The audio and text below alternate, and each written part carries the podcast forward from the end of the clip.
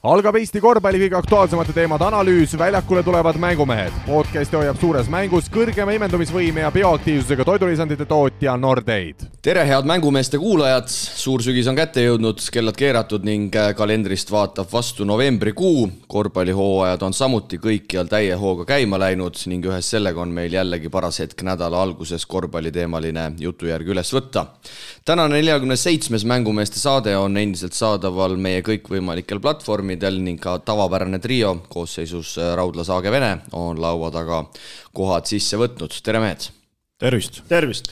Kristo, ma sain eile hilisõhtul siin veel ühe, ühe küsimusi, meil tuleb, äh, küsimuse, meil tuleb sellest küll äh, tänases saates siin ilmselt juttu, aga aga Markel küsib siis niimoodi, et mida arvate Rakvere Tarva masendavast hooaja algusest, kas Saagele pole pakkumist tehtud või on must kass Tarva ja Saage vahelt läbi jooksnud? ma nüüd ei saa muidugi aru, kas siin peetakse silmas sina kui mängija või sina kui harrastustreener?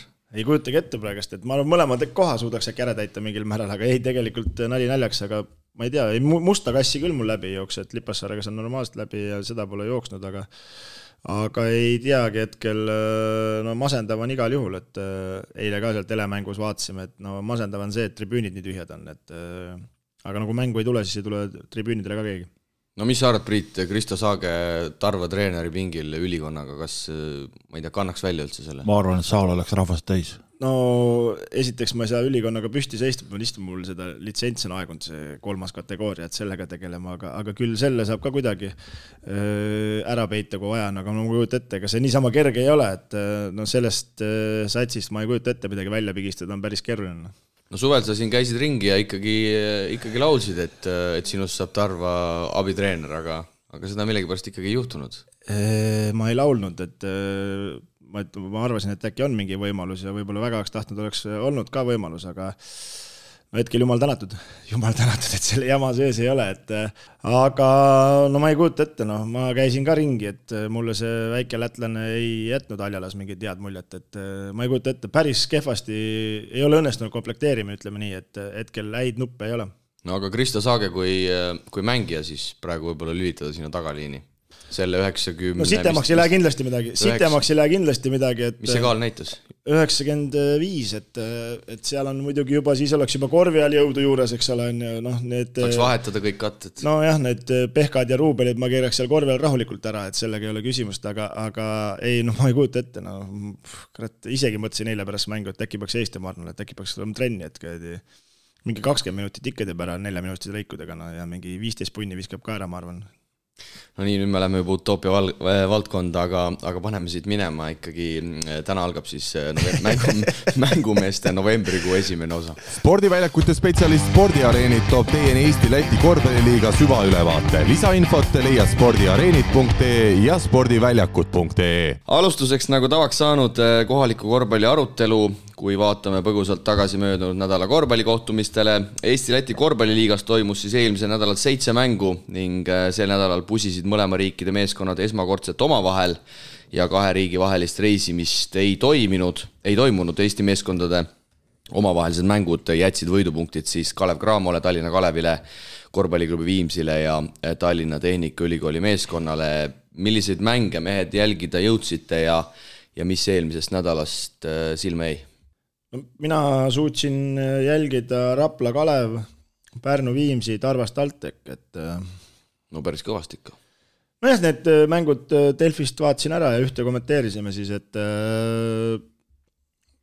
noh, päris ütleme nii, et kolmest mängust, mida ma vaatasin, kaks olid niisugused natuke üllatusmomendid, aga kui mäng juba lahti läks, siis ei olnud enam seal üllatus midagi ega ei teagi, kust hakata pihta üldse. hakkame algusest, hakkame algusest nagu ikka ja võtame siis meeskondade kaupa siin äh, siin paljudel sassidel oli, oli kaks mängu eelmisel nädalal ja, ja ma arvan, et paslik on siis äh, minna tegelikult äh, kohe teisipäeva peale, olgugi et et me räägime siin pigem nagu Eesti-Läti liigast, aga teisipäeval siis alustati juba karikaga ja ütleme nii, et sealt tuli ikkagi korralik pauk juba, juba, juba ära, kui Pärnu kodusaalis suutis siis oma pluss üheksa maha mängida ja lõpuks siis Tartu hoopis läheb äh, detsembri keskel peetavasse Final Fouri, mis siis toimub ka nende koduväljakul, seitsekümmend üks, kuuskümmend, Tartu hoiab siis Pärnu koduväljakul vaid kuuekümne punkti peal ja ja no see lõpp oli ka ikkagi päris, päris nukker Pärnu poolelt. Ja tegelikult Pärnul oli pall siis hetkel, kui nad olid üheksaga taga, ehk siis kahe mängu kokkuvõttes oli viik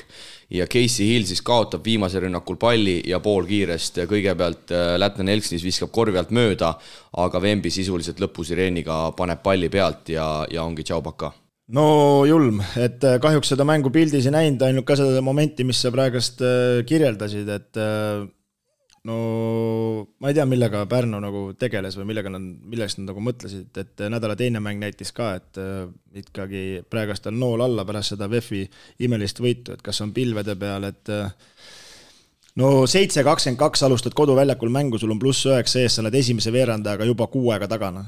ma ei tea, enesekindlus on hea asi, aga, aga nagu kas ta nii enesekindel saab olla, siis teine veerandaeg võidad pikalt las läheksid juhtima ka veel või seda ma ei teagi, kolmandal pusisid, neljandal ikkagi Tartu tõmbas selle pikema õlakõrre välja, et eh, ega siin eh, rohkem eriti midagi rääkida mul ei ole.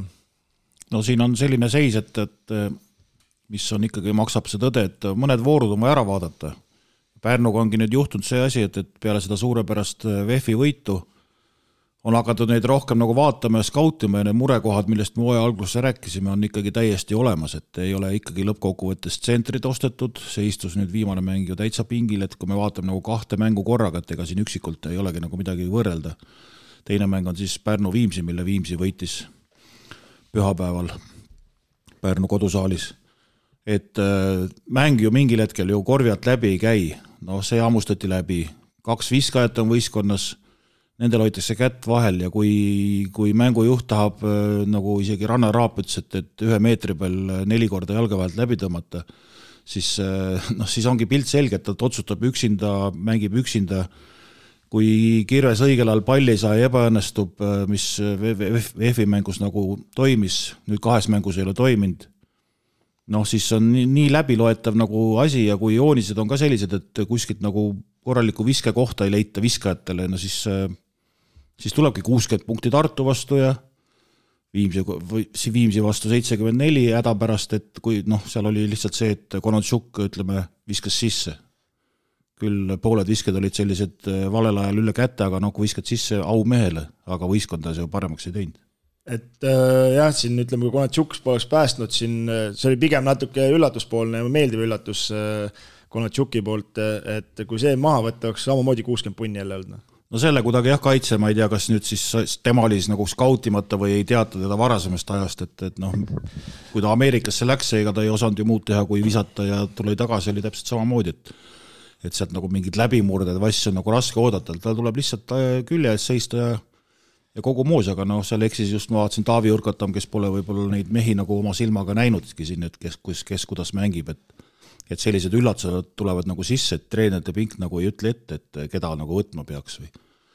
aga, aga noh, võib-olla oli ka nii mängitud, las tema paneb, ülejäänud hoiame kinni, noh no siin muidugi, ma ei tea, mis selle Valgega toimub, et äh, karika ja, ja pää-, selle liigamängu peale siis visked liigamängus kümnest üks ja karikas, äh, mis tal meil kaheteistkümnest kaks. noh, kaheteistkümnest kaks, et äh, no ta on hea viskaja, aga siis nagu ka selles, ütleme, liigamängu nägime, et seal äh, enam niisuguse poolkiiretes joostud visket ta ei saa, siis äh, tema protsent kohe sellega kukub nagu. no tema et..., tema jah, see põhileib nii-öelda tugevus on nagu ära võetud, et selliseid kergeid, kergeid viskeid ei tule, et kõik visked on niisugused juhuslikud ja siis tulevad sellised punnitatud visked sisse, kuna, kuna noh, tunneb, et vahepeal on punkte ei tule, on mööda läinud. lätlane tuleb ka pingilt, korraks sai seal midagi tehtud seal viimases mängus Tartu vastu ju ka väga vähe punkte, et, et noh, kuidagi nii üheülbaline on see joonis, et, et mõlemad nüüd vastased siis sellel nädalal hammustasid siis äh, Pärnu satsi nagu läbi, ütleme, ja ja, ja, ja pingilt nagu väga abi ei tule, et, et väga õhuke on ikkagi asi, et hooaja alguses arvasime küll, et, et pilt on vähe parem, kuigi tegelikult ütlesime kohe välja, et Pärnu on kehvemini komplekteeritud. Valeika ostuga anti küll juurde, aga tuli välja, et, et see Edoji. tsentriks võetud mees ei, ei, ei klapi üldse sinna ansamblisse, noh. ja lätlane Misters, kui te juba mainisite, karikamängus üheteistkümnest kaks ja eilses Viimsi mängus siis üheksast kolm, et ei tulnud ka sealt sealt väga abi ja, ja Maru ikkagi lühike on see Rannula rotatsioon hetkel, ma ei tea küll põhjusi, võib-olla seal on mingid vigastused, aga kumbaski mängus ei saanud väljakule ei Sverre Aav, ei Ivo Van Damm, Kaspar Lootus ja ja nagu Priit mainis, siis nigeerlane Edoji jäi siis eilsest mängust ka täitsa kõrvale, et sisuliselt kaheksa mehega aeti see nädal läbi ja mulle ikkagi tundub, noh, mis on ka üsna loogiline, siin ei pea olema hiromant, et kui sa juba sisuliselt äh, kaks-kolm meest Pärnul võtad rünnakul maha, siis ei saagi neid punkte tulla, kuna see rotatsioon on lihtsalt nii lühike ja päris sellist kolmekümne punkti meest tänasel päeval mulle tundub ka seal ei ole, kes äh, üksi nii-öelda vastased lahti riietaks nojah, siin ütleme, ei, ei, ei paista seda menda, et äh, no Ill peaks olema see vend, ta viskab üheksateist punkti, ta ilgelt palju põrgatab, aga ta peaks nagu teised ka paremaks tegema õigel ajal nagu pallid kätte me hetkel seda suutnud teha ei ole, noh, minu hinnangul on ju. et siin ütleme, selles äh, euromängudes ühe korra sähvatas teisel poolel, äh, tassis selle võidu ära, mis nad said, noh, VEF-i vasta Kirves äh, sähvatas korraga aga no mulle nagu tekib küsimus nagu, et kui sa saad karikas Tartu käest tappa, eks kahe mängu kokkuvõttes on ju, mis tundus nagu võimatu missioon, eks. ja siis see Post ja Valge teevad niisuguse video enne, enne Viimsiga mängu, et kukkunud on peast või? Mille üle nad laiavad veel, kaks päeva tagasi said tappa nagu, et ja siis tulevad mängima, üks paneb kuradi kümnest üks viskeid, teine paneb kaheksast üks, et nagu mis seal toimub nagu, et Rannulal on ka asi käest ära läinud. no ju siis klubi ettevalmistusmängudeks on selline, et eh, ega igast asja tuleb elus proovida. ja natukene koomiline on tõesti see, et eh, vaadates meeste endi esitusi ja viskeprotsente väljakul ja siis äh, siis rääkides mehest, okei okay,, ma saan aru, et see on kõik naljaga pooleks ilmselgelt, eks, aga siis rääkides mehest, kes on meil sel, sel nädalal, võime etteruttavalt öelda, nädala tegija nominent, et siis, siis kuskil siin pildil on ikkagi midagi valesti. ei no see on väga valesti, no posti, okei okay,, me ju selles mõttes oleme aastaid neid mängimas ja tal selle öö, enesekindlusega nagu enda arust probleeme ei ole, aga, aga no mäng oleks vaja järgi tõmmata nagu selles mõttes, et öö, no see oli küll minu arust täielik ämber, no ma, see oli nagu, ma ei tea, punane rätik äh, Viimsi vendadel, ma kujutan ette, et sõitsid sealt Tallinnast äh, terve selle aja, nüüd mõtlesid, et tagasi sõitsid ka veel, rääkisid terve aja sellest, et äh, eriti pärast seda, kui sa oled ise karikas niimoodi, niimoodi välja kolisenud. ei no ma mõtlengi, kaks päeva on mööda läinud ja siis viskad kuuskümmend punkti ja siis tuleb sul Viimsi vastu, kes ei ole üldse paha võistkond, on ju. ja, ja, ja siis hakkad sihukese avaldusega välja, et no täitsa, täitsa kukkunud, et see nagu küll päris spordimehelik, ütleme, käitumine ei olnud või kes selle asja üldse läbi lasi seal sotsiaalmeedia või ma ei tea, kes need turundaja või arvas, et mingi hea turundustrikk või. nüüd siis sööge oma turundustrikki. no näe, aga meie räägime järelikult. ei, toimis jah, toimis jaa, aga no kurat, noh, ma ei tea, ma, ma ei tea, no see on sama hea, kui nüüd äh, Müürsepp ja Kandimaa hakkavad kahekesti laiama enne järgmist mängu, et äh, me oleme jube hästi teinud, et gigantide lahing. jah, gigantide lahing, et kes väljub, noh, et see ei ole päris see. kes nagu. väljub võiduga okei okay, äh,, lähme siit selles suhtes edasi, et äh, vaatame Pärnu osas positiivseid aspekte ka äh,. me ei saa mööda vaadata sellest, et Konontšuk üheksateist punkti, okei okay,, kaotusmäng, Hugo Toom äh, kaksteist, aga aga jällegi seda Pärnu rotatsiooni äh, õhukest seisu näitab minu meelest kõige paremini see, et Hugo Toom eelmine aasta oli no ma ei tea, kümme-viisteist minutit mees ja ikkagi selge rollimängija ja tänasel päeval ta on äh, Pärnus äh, selge põhimees, okei okay,, Hugo on kindlasti äh, nii-öelda arengus juurde pannud, aga minu meelest see on nagu väga hea selline lakmuspaber selles osas. no see näitab ikkagi nende mängijate valikut, keda nad võtnud on, et äh, Rannula usaldab Toomi lihtsalt nii palju, et ta ei tee nagu lolli otsuseid väljakul. ta käib lauas, ta mängib kaitses, äh, ei võta rumalaid viskeid, et ta ei nagu sega mängu, et aga ta ei saa panna posti, kes tuleb, paneb suvalt peale, paneb valesti, eks ole, palli seal, noh, selles mõttes minu arust nagu selles mõttes Toomiga on hea mängida noh nojah, selles on sul õigus, et eh, noh, me oleme siin viimased mängud ju näinud, poiss tuleb sisse, ta ei üritagi hakata mängu juhtima, ta hakkab mingit, ma ei tea, mis asju ajama, noh, kõigepealt laseb kaitses endale ära teha, mingit rünnakut ei suuda üles võtta, ega need viskajad ju täpselt samamoodi jooksevad tühja, et et ja noh, ikkagi Minu arust... kolm nädalat tagasi rääkisime sellest tsentrist, et äkki saadetakse minema, noh, tuleb välja, et leping on selline, et siiamaani istub seal äh, istub nüüd niisama juba pingi peal. ja võtab pappi välja, on ju, aga, aga, aga no siin äh, minu arust on äh, hea näide tuua kohe vastasvõistkonnast Viimsist, et äh, ega ju tegelikult Laane ka ei ole mingit super, supermängu teinud, on ju. võistkond võidab, ta ei sega ja ta alustab kaitsest, ta mängib kaitses, paneb palli õigesse kohta, endal võib-olla skoor järgi ei tule, niisugust musta töö tegemist ju keegi ei hinda, noh, aga tegelikult ta ju teeb väljakul need asjad ära, mida temalt Viimsi no, oodatakse. ütleme nii, et ta ikkagi päeva lõpuks, ma arvan, milleni sa jõuda tahad, on see, et ta juhib mängu. ei no mõtlengi, et ta paneb õigesse kohta palli. ta mis... ei hakka oma ego üles tõstma, vaid ta proovib ta... teised ära teha, tal on kõrval ju mehi küll, kes tahavad punkte visata ja, ja, ja noh, nii, nii see peaks ka olema ka et selles mõttes või võiks olla vähemalt ka teistes kohtades. kui siin tuua näiteks paralleeli, noh, hetkel Valge paneb äh, visked äh, mööda kümnest üks värgid, õigel ajal pole palli, eks. noh, ega kui Veidekas ka ju viskeid sisse ei viskaks, Lipsi saaks punkte, Saks saaks punkte, kui kõik tahaks proovida, selles mõttes on nagu Viimsil head mängujuhid, et nii Harris kui äh, Laane, eks. et Laane on nagu tagant ohtlikum, Harris on jälle hästi terav, on ju, aga kaitse mängivad mõlemad hästi, noh no kui sa siin juba sümboolselt Viimsi peale üle läksid, siis jätkame seda, seda teed ja ja tõesti, selles suhtes Laane kiituseks jällegi võiks öelda, et äh, nii palju, kui ma neid äh, Viimsi mänge olen näinud ja statistikaid, siis tegelikult need, see põhirotatsioon teeb kogu aeg oma punktid ära, no võta see Pärnu mäng, Harris kuusteist, Jürkatam kümme, Veidemann kaheksateist, Lips kuusteist, Sakis kolmteist karikamängus Kalev vastu oli täpselt samamoodi. ehk siin ikkagi tuleb selles suhtes jällegi, nagu te juba rääkisite, tuleb Laanet kiita, et noh, tema ikkagi suures plaanis ju juhib seda rünnakut ja tema on nendele meestele need pallid pihku andnud ei, seda küll ja, ja ma siin veel kiidaks isegi Valdo Lipsu selles mõttes, et äh, Rikberg sai oma mänguminutid, mitmendat mängu minu arust on, saab normaalselt mängida, eks. Äh, siis ta toob seda esiliigas mängis äh, Paide, kuid mul nime ka Rõigas. Rõigas, see käib vahepeal mängus, eks. et ta suudab ikkagi põhimeestele anda ka vajalikul hetkel, mis mängupilti nagu ei riku vahetusi et äh, siin äh, Pärnu mängus oli ka ju tegelikult Viimsi juht, äh, jäi kohe algust taha vist kolmteist kaks või üksteist kaks, et Veidemaa ütles ka, et bussist tulles vähe jalad võib-olla ei olnud valmis. aga siis tulid mängu tagasi, läksid ette, Pärnu sai jälle oma asja käima, aga neil oli kogu aeg vastus olemas ja lõpus võtsid kindlalt ära no Viimsis on saanud kokku sellised mehed, kes omavahel sobivad, kas nüüd tahtlikult või, või tahtmatult, seda ei oska praegu öelda, aga igatahes neil klapp on olemas ja nad nagu üksteist ei sega, ütleme noh, Pärnus on naturaalne pilt ju selline, et äh, noh, üks mees, üks mees, nagu sa ütlesid, teisi paremaks ei tee. tema on mängujuhiks võetud, vahetusest äh, tuleb, äh, tuleb boss sisse, paremaks ei tee. Me võimegi selle jutu siinkohal ära lõpetada, et midagi tahad tulemust saada, peab midagi muutma, noh. keegi peab oma ego alla igatahes neelama, et no just, et, et noh.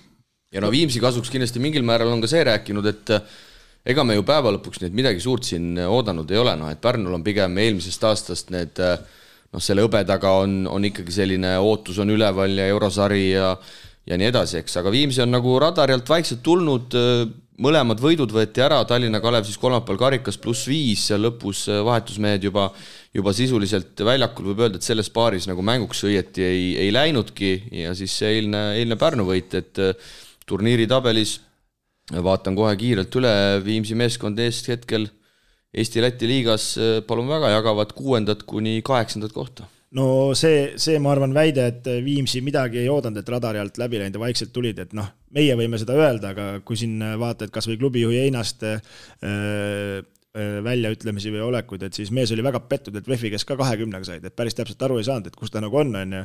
ja need mehed, kes seal on, Veidemann, Lips, Harris äh,, Äh, Laane, need mehed tahavad ka kõik võita, selles oleme nagu enam kui kindlad ja, ja ei, seda küll, aga ja. lihtsalt noh, vaata siis seal on alati see no. nii-öelda mingil määral jutumärkides vabandust, et noh, meil on esimene hooaeg, vaata, need mehed ei, seda küll, jah, seda, nad saavad sinna taha sinna peita ennast, kui vaja on jah, aga nagu äh, Priit ütles, kas tahtlikult või tahtmatult, aga need vennad, kes ma ette lugesin, noh, mingil määral ise ka tead ja tunned neid, et äh, ma ei tea, kas seal palju seal treenerite ja klubijuhtide teema on, aga ma arvan, et need vennad räägivad riietusruumis ka asjad selgeks, et ei ole nagu kellelgi mingit filtrit või solvumist, noh ja Viimsi siis karika Final Fouri ja tõenäoliselt siis äh, ärme hakka muidugi Raplat maha kandma, aga kahe mängu kokkuvõttes ma arvan, Raplal on väga keeruline Graamot äh, karika veerandfinaalis võita, nii et äh, Viimsil saab ilmselt olema seal seal Tartus päris korralik pähkel, aga no nende jaoks ikkagi karikas Final Fouri jõudmine, Priit, on juba, juba väga korralik õnnestumine. absoluutselt. no esimese poolaasta tehtud. hooaeg on korda läinud,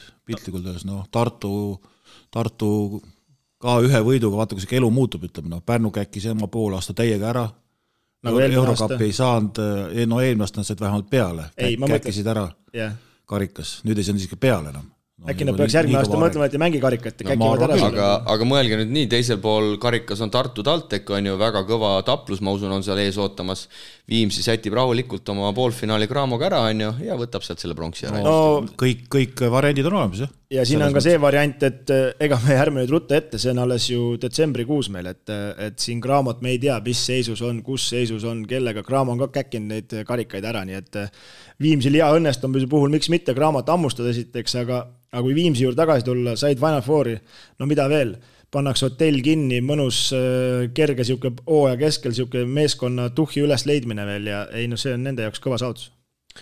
Tartu, teisipäeval nagu juba läbi käis, võideti Pärnut, karika Final Fouri, tundub, et kõik hakkab nüüd ülesmäge liikuma ja siis reedel äh, noh, ma ei tea, kas oli õnn või õnnetus seda mängu Nordi spordihoones kommenteerida, kaheksakümmend kuus, kolmkümmend kuus, jah, kuulsite õigesti, Tartu viskab äh, kolmkümmend kuus punkti Tartu vastu. no ega seda mängu ei näinud, aga, aga noh, nagu siin legendid ütlevad, ega kõiki mänge ka võita ei saa.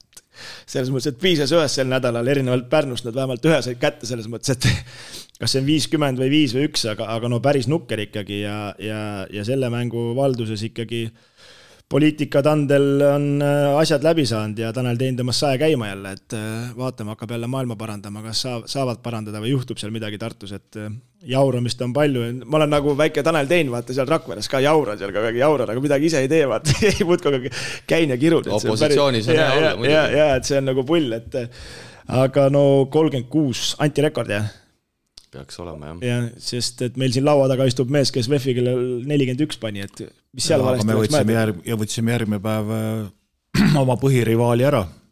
et okei okay,, okei okay,, ma saan aru niisama, aga, aga no no mul on selles mõttes, mul oli Tartu üle siiras hea meel, et nad suutsid seda Pärnut võita seal karikas, okei okay,, karikas karikaks, aga ikkagi Final Fouri saada ja kodus ka, et äh, viimati, kui Tartus korraldati, olin ma ise Tartus äkki kaks tuhat kaksteist oli või ja Tallinna Kaleviga mängiti Keilas teist mängu ja, ja, ja saadi viimase sekundi viskega ühega tappa niimoodi, et keskjoonelt pani paiste sisse ja jäädi välja, noh, ja Kullamäe oli siis peatreener ja ma ei tea, mis imeasjade kaudu ma sain Tartu parimaks korvpalluriks ja, ja, ja siis ma ütlesin, et ära tule mängule, et ei ole vaja tulla, et mine võta auhind vastu, noh. ja tulin, siis ei saanudki rohkem karikat mängida, noh, et siuksed, siuksed ülbitsemised eh, kunagi nagu head ei too, et, eh, et seal jah et see on nagu kurb, aga mul oli hea meel ja saatsin Jaan Taltsile sõnumi ka, et, et mul on selle üle hea meel, noh, ta ütles, et ta pole ammu nii head emotsiooni saanud, noh, ta kaks aastat on Tartus olnud, aga seal hea emotsiooni leidmisega on muidugi raskusi. aga no kohe tuli kõmakas vasta ka, et no vaatame, nüüd äh, sel nädalal nagu räägitud sai, et kaks nulli poiss saavad kokku, et no Rakvere veel võib-olla neelab alla, aga Tartu seda kaotust enam ikka vist alla neelata ei saa, et siis Tein vist võtab bussi ka käest ära seal linnapiiri peal. no aga sa olid seal saalis, et mis see pingi peal emotsioon nagu paistis, et eh, noh, kui mängupilti vaadata, ega siis see ei olnud kuhugi pole muutunud, et siin küsimus on rohkem, et Pärnu käkkis ise ära, ma arvan, kui, kui Tartu, Tartu seda võitu võttis, aga, aga noh, see mäng oli ju täiesti ei, ei kaitset, ei rünnakut, ei mitte midagi, et, et mis nad seal nagu tegid siis? nojah, pink oli, pink oli matus selles suhtes, et kui sa kolmkümmend kuus viskad, ega seal, ega seal midagi ilusat ei, ei ole, aga, aga mis nende välismaalastega nagu seal äh, seal Tartus toimub, sellest ma küll aru ei saa, et see Trungilas ka seal jaurab ja jaurab ja viskad kaheteistkümnest kak-, üheteistkümnest kaks, viis palli kaotust, ei saada vasakult, ei saada paremalt, ma ei tea, kas see vigastus ikka teda häirib.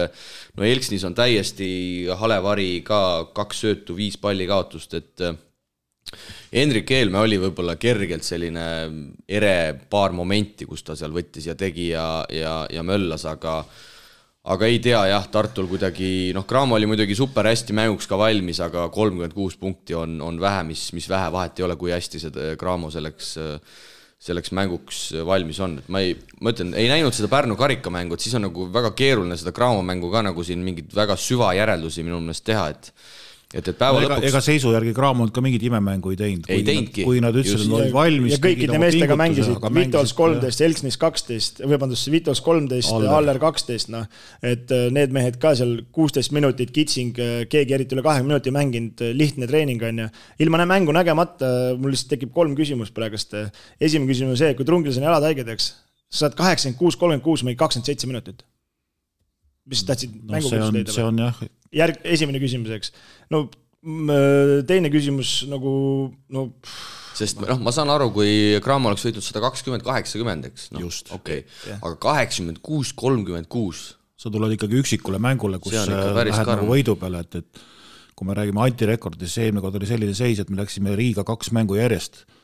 me olime, käkkisime Valga vastu ära ja, ja pidime igal juhul äh, Jurmalat võitma, no ja meil noh, ka kõige tumedamates unenägudes polnud mõtet hakata VEF-ile vastu punnima, kui me pidime järgmine võidu võtma ja me võtsime selle võidu ära, noh, et, et see on ainuke õigustus selle antirekordi kohta, aga nüüd on üksikmäng, noh, keha, kehakeeled reedavad, et sees on midagi täitsa valesti, et kas nad on surnud füüsiliselt, et kuidagi ju pingutuskussid ei tule.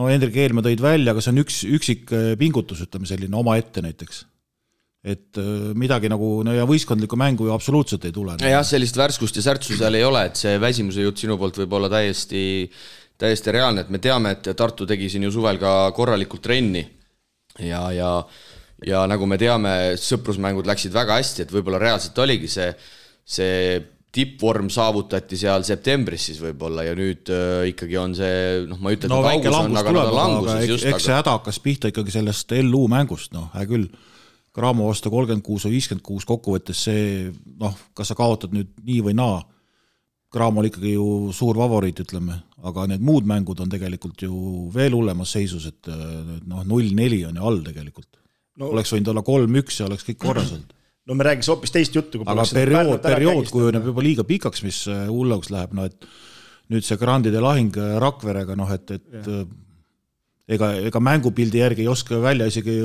ette kujutada, mis asi sealt võiks välja tulla? no jah, et äh, kui Tartu ütleme, väga punkte ei viska, niisugune miski seitsekümmend võib-olla saavad heal juhul äh, keskmiselt, eks.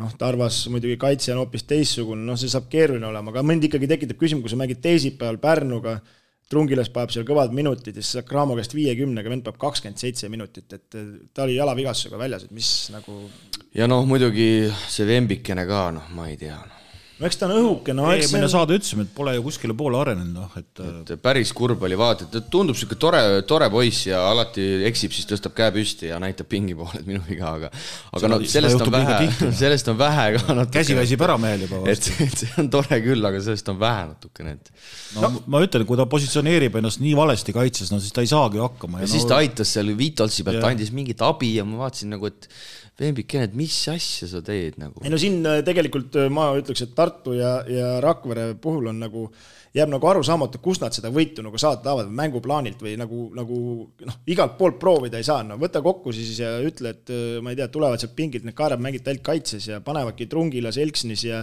Eelme panevad kält peale ja, ja sinna peale mängima, aga igaüks proovida ei saa ja teiselt poolt tuleb kogu aeg vasta, et siis on nagu keeruline, noh Tarvas samamoodi, et kõik kordamööda proovivad noh, eile, eilne, no me jõuame selle mängu juurde TalTechiga, noh siis seal saab seda lahata, aga no ma ei tea, kuidagi ma ei näe, kust see võit võiks tulla, noh no enne kui lähme sinna jah, eilse telemängu juurde, siis laupäeval olin Raplas ka ja ausalt öeldes minu jaoks üllatuslik tulemus, Rapla kaotab kodus Tallinna Kalevile kaheksakümmend seitse, üheksakümmend kuus. ma siinkohal täpsustan, et tegelikult kui me hakkame nüüd koosseise võrdlema, siis ma ütleks, et selles mängus nii-öelda üks-ühele joone peale panna Tallinna Kalevi koosseis isegi tänasel päeval on tummisem, kui Raplal endiselt neli meest väljas aga sellegipoolest, vaadates, kuidas Tallinna Kalev on hooaega alustanud ja kuidas on Rapla hooaega alustanud, siis äh, ma usun, et ka teie jaoks ikkagi mingil määral üllatus.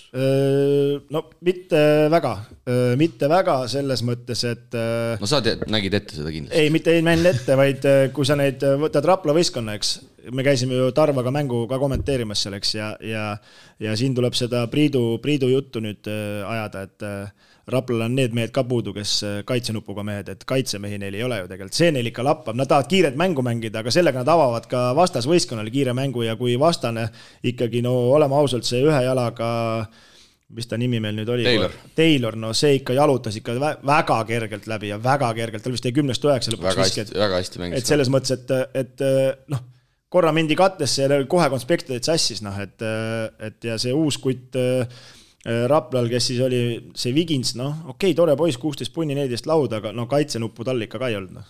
ei no Tallinna Kalev ei ole kõige teravam pick and rolli mängija sats. Rapla kaitse oli täiesti null selle koha pealt, noh no, niimoodi et... nad läbi astusidki, noh yeah. kõik, kes vähegi jõudsid jalgu tõsta, kõik läksid korje alla välja, viskasid lihtsalt lay-up'e sisse ja aga Rapla Rapla nii-öelda tsentri moodi mehed, kes on toredad hüppajad ja jooksjad, noh, ei jaganud sellest asjast üldse mitte midagi, et, et täiesti kontseptsioon nagu kaitses puudus Raplal. ja see on äh, tegelikult Rapla probleem, ma ütleks läbi aastate olnud, et noh, siin on reeglina toodud ameeriklasi korvi alla ja ameeriklaste arusaam, noh, kes ütleme, tulevad otse ülikoolist, kes on võib-olla üks-kaks aastat Euroopas mänginud, see pick and rolli mängimise arusaam tundub olevat ikkagi täiesti teistsugune seal Ameerikas ja ja nad läksid seal ikka Kalevast aga nüüd me jõuame selle ringi juurde tagasi. ära osta neid siis septembri või oktoobri lõpus osta neid siis varem. jah, et Vigintsil teine mäng, eks. no nüüd tulebki see välja, et, et millest need hädad hakkavad kõik kuhjuma, eks ju, sa ostad kõigepealt vähe mehi, siis osad saavad ülekoormuse, saavad vigastada, noh, praegu täpselt ju see seis ongi. siis ostad uusi suvalisi mehi, siis seda mängukest ei tule, publikut oli minu arust ka tükk maad vähem, kui oleks võinud olla ja noh, kõik asjad on käsikäes, et omad vitsad peksavad. no üks-üks kaitse ka, ma ütlen ausalt, see McGill kes lõpuks ise viskas kakskümmend kaks silma, viis lauda, kuus söötu, jäi seal üks-üks kaitses ikkagi ka no nagu Kristo ütles, et see ühe jalaga Taylor astus ka temast rahulikult mööda, et noh, noored poisid on, viskavad punkte, on tublid, aga samamoodi tuleb endale nii kõvasti tuppa, keha vastu pole panna, noh, kõik asjad, kui lappesse läksid, Kalev ei teinud mitte, mitte, mitte midagi erilist. võib-olla nagu sinu intervjuus oligi kõige suurem kõige suurem, ütleme nii-öelda siis eh, jutumärkides naljanumber, et Breit Nõmme polnud, et äh, Kalle sai üksinda toimetada ja viis rahulikult selle. ei öeldud valesid vahetusi. jah, just. jah, et ei, tegelikult. Äh, aga noh, see oli nalja, nalja, nalja. no kui me võtame Kalevi nüüd, Tallinna Kalevi, siis äh, kaks võitu, mis nad saanud on, eks, äh, Rapla üle ja Valmiera üle, eks. siis mõlemas mängus nad on saanud jooksma ja tegelikult kaitses nad päris hästi ära seisnud, need omad olukorrad ja lauavõitluses ja nagu selles mõttes noh, Paiste ju mängib okei okay,, kindlasti kõva kaitset ja nendele tagu, noh, välismaalastele peale panna, need ei ole harjunud niisuguse maamehega, kes käib ja nügib ja, ja jäävad tihtipeale vahele, et aga no Rapla puhul ma ütlen, nagu ka Sven Kaldre ütles Tarva mängul, et intervjuus sulle, et, et nad pole veel selle uue treeneri Riera siis äh, käekirjaga harjunud, et tahab kiiret korvpalli mängida, aga no siin on nüüd küsimus, kellega seda kiiret korvpalli kellega mängida. kellega sa mängid ja sul peab ikka materjal ka olema, et no, kui, sa ei saa päris tulla. kui tuled hooga üle ja Kaldre paneb nurgas kolmesed sisse ei pane ja teiselt poolt kogu aeg koliseb nagu, et siis on nagu küsimus, et kas on ikka õiged visked, et, et kui tagasi ei jõua, noh. üks, praegu... üks on Hispaania ACB ja teine on Rapla viskond. ja praegu siis äh, Paasoja, Suti, Takkeri ja Helmanise puudumisel teisel poolajal Raplal tulid pingilt seitsmeteistaastane Välb, kaheksateistaastane Kardo Kilk ja üheksateistaastased Markus Ruubel ja lätlane Richard Vanaks, aga aga üks no, asi selle taha peita ei saa, need mängisid ei, ma lihtsalt, ma lihtsalt selles suhtes mingil määral, ma ei ütle, et ma kaitsen Raplat, aga, aga Kalevil tegelikult äh, nuppude mõttes äh, oligi selles mängus nii-öelda paremad nupud taskus, aga minu meelest, mis ma ka täitsa nii-öelda äh, nii-öelda ausalt abitreener Anukiga pärast mängu rääkisin, et äh, minu hinnangul selle lätlase Vanaksi panemine mängu alguses Joonas Järvelaineni peale oli väga-väga kehv otsus, et äh, et äh, no ma nägin, ma tunnen ka Joonast natukene ja Joonase kehakeel oli juba selline, et poisid, andke see pall nüüd siia ja, ja sealt tuli seitse kuni üheksa punkti järjest, kuigi samal ajal minu meelest Sven Kaldre suudaks ka Järvelainenit päris hästi, hästi katta, et seal Vanaksile, Vanaksi kahjuks rääkis eelkõige see, et ta ei tunne Järvelainenit, sest et Järvelainenil on selged plussid ja miinused korvpallimängus ja ja et teda katta, sa pead olema nendega kursis ja siis toodi sa pead see... tugev olema selleks, et teda no, katta. täpselt, sest me teame, ta Joonas läheb läbi seina ka, kui sa ütled talle. no kui sa lased ta paremalt kõrvale, siis ta lükkab sul lihtsalt out'i ja viskab sealt yeah. palli korvi ja siis toodi see Kreek sealt pingilt, noh, see ei teadnud ka Järveläinist ega ööd ega mütsi läks sealt edasi ja kui Järvelainen selles meeskonnas saab minema, siis tegelikult läheb Tallinna Kalevit on väga raske takistada, sest et kui Joonasel enda mäng läheb, siis ta ikkagi suudab ka mingitel hetkedel päris meeskondlikult tegutseda. no ta teeb teistele ruumi, no siin on ju hea näide, Taylori kakskümmend viis punkti täpselt selle pealt tulidki, et kui kaitse vajus natukene Joonase peale rohkem ära, siis tagant astus lihtsalt mees läbi ja viskas, viskas sammude pealt sisse, viskas keskpositsiooni tegi korraliku mängu, et, et selles mõttes nende balanss nagu toimis päris hästi. ja nüüd on Hasnerist ka mängu saadud äh, seal kolmekümne kolme minutiga viisteist, viisteist punkti, et, et äh, no ju nad kuulasid saadet. ja, ja mulle tundub, et see lühem rotatsioon sobib ka Kalevile, et kui praegu on äh, Ross on õlaga väljas, eks, ja hollandlane saadeti koju, seal muidugi oli mingi uus mees, noh, ma ei tea sellest.... noh, sellel ka kaitsenuppu ei olnud, oli selgelt näha, et aga, aga ta noh, tegi kiirelt viis viga täis, aga samas no, aitas ta, vahetustega vähemalt. noh, samas oli ta ikkagi mingi aines tal olemas oli, et kui ikka korvi alla palli sai, siis pani ikka ülevalt alla, et niisama mingit tiksutama ei hakanud seal, et Hollandi kutt ju patrullis ainult kolmese taga, et selles mõttes seal oli midagi olemas. aga ütleme, põhiviisik, kes seal oli, Taylor, Paiste, Haasners, korvi all Järvelainen, Zedins, pingilt Schmaltz ja Äh, uus poiss ja, ja siis tuli meil, kes seal veel tuli? vaatame kohe. vahet ei ole, kes seal tuli, aga seal ütleme. ei, lihtsalt ma tahan selle, selle koosseisu väljalugemisega jõuda selleni, et äh, tegelikult äh, see rotatsioon on, on väga okei okay., et nüüd ongi lihtsalt see, et kui, kui Kalev saab selle võistkondliku mängu veidi paremaks, see Jurtom tuli sealt. ei no võtame, võtame nüüd asja nagu tagantpoolt ettepoole, et Kalev võitis Valmerat kindlalt. Rapla võitis Valmerat napilt noh, siin on juba ka ju märgid kõik olemas, et äh, Kalev selles, selles kolmikus ongi, pidigi Raplat võitma, noh. ja nagu ma ülekande jooksul ka mainisin, ma siiski arvan, et Kalev ei ole Eesti-Läti liigas play-off'i sats hooaja lõpuks, mine sa tea, võib-olla nad äh, panevad muu, oma sõnu sööma, aga äh, nad raputavad nii mõndagi satsi siin ja nad, nad kirjutavad nii mõnelegi satsile sellise valusa kaotuse, mida noh, ma arvan, et Rapla mäletab veel nädal no, aega tal käivad nagu Ameerika mäed, vaata, et paneb kahekümnega, saab kahekümnega, noh Viimsiga ju kahe, kahes karikamängus täitsa null.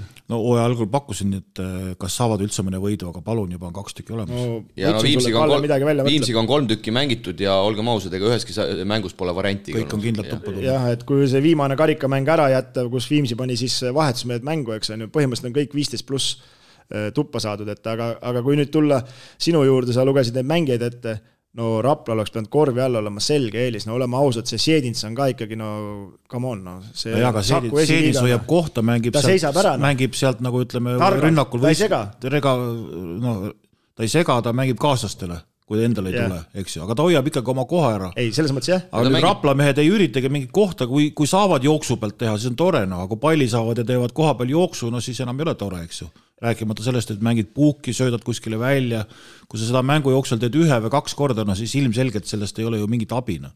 no, olen... ja siis ei saa enam, ei saa noored poisid ka viskele, sellepärast et kaitse natukene tõuseb, need surutakse juba kuskile seitsme poole, kaheksa meetri peale, siis tulevad niisugused imevisked, üks läheb sisse, rahvas plaksutab, aga tegelikult kaotad kahekümnega et siin on selles mõttes nagu huvitav sel aastal, et no muidu Rapla on ikkagi võistkond, kes mängib kaitsest lähtuvalt ja siis äh, nad on kogu aeg ju olnud, äh, ütleme, rünnakuga hädas, kui lähed Raplasse mängima, viskad kaheksakümmend punni, on võit käes, oli vanasti vähemalt nii, on ju.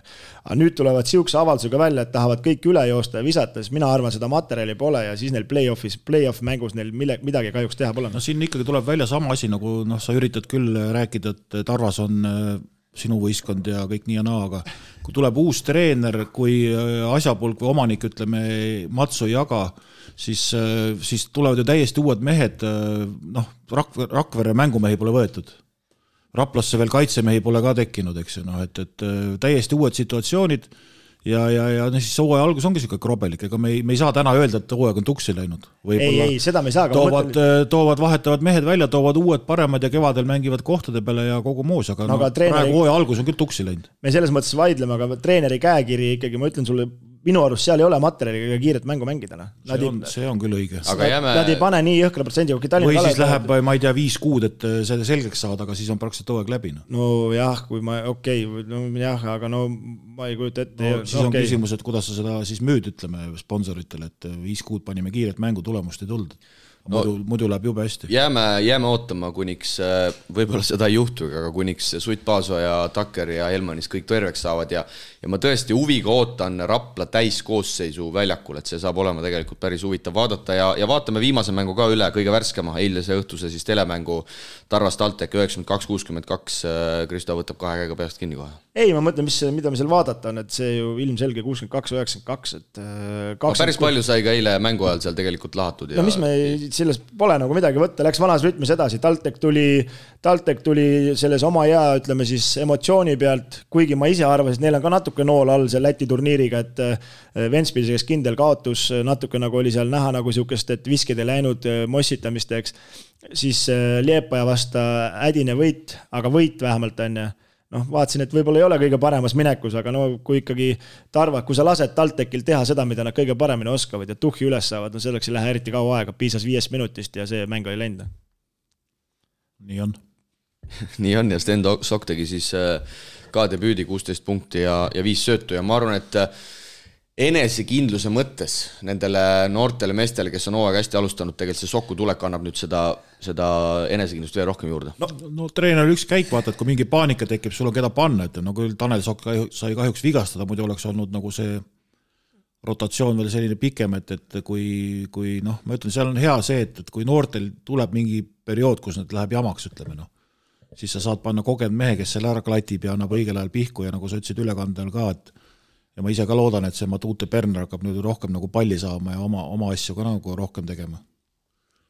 et siin TalTech ei pidanud ju midagi erilist tegema. Nad ei pidanud mitte midagi tegema, ei ole et... midagi rääkidagi, et Tarvas, Tarvas peab oma ridades tegema kõigepealt korrektuure, kas üldse trenni hakkama tegema, leidma mingisuguseid asju, noh, korra isegi midagi prooviti, mingi maa-ala tegelikult mis, see ju mis toimis, toimis, aga, aga Koristati see ära. koristati ära millegipärast, kuna oma rünnakul punkte ei saadud. Tampin siis lõpuni, mis vahet seal, kuidas selle mängu kaotad. ja et selles mõttes, et sel hetkel ju vahe vähenes, tuli ju kümne peale ja nagu oli nagu enam-vähem, on ju. aga, aga no ma räägin, Nikolis pani küll oma seitseteist ära, aga no see Jossipovitši kehakeel, esimene veerand kuus kolmkümmend kolm, mitte ühtegi viset väljakul, kaks vaba viset mööda. no sihuke ka jonni tuju, ma ei tea, pühapäev, paha tuju või mis, mis nagu on, et sihukest särtsu nagu üldse näha ei, no, ei ole no.. me võime siin kiita veel Aitaga, aga noh, kokkuvõttes me võime ikkagi öelda, et on tehtud valed otsused, valed ostud ja nüüd ei saada nendega hakkama. mis see juhtkond seal nüüd siis edasi teeb, ehk siis hakkab paistma, aga praegu nagu hooaja algus on küll, on väga kehvasti läinud. nii, pikad jutud, vaatame sellesse nädalasse ka, reedel siis mängudega jätkatakse Tarvas Tartu, Krista siin juba reklaamis välja. turniiritabeli viimased siis omavahel, ma ei teagi, kes, kes seal mängus soosik on. Tarvas tuleb siis miinus No- kolmekümne pealt ja Tartu tuleb miinus viiekümne pealt. no omavahelises võrdluses ma arvan lihtsalt ikkagi füüsilise, võiks füüsilise poole pealt võiks see nagu Tartu olla, kuna see Rakvere pilt ei lähe üldse nagu kokku, kuigi Tartu oma on ka kehva, aga noh, samas on nüüd jälle ongi see, et kui gigantide lahing äh, äkki, siis ongi Tar-, Tarval viimane võimalus veel ennast tõestada.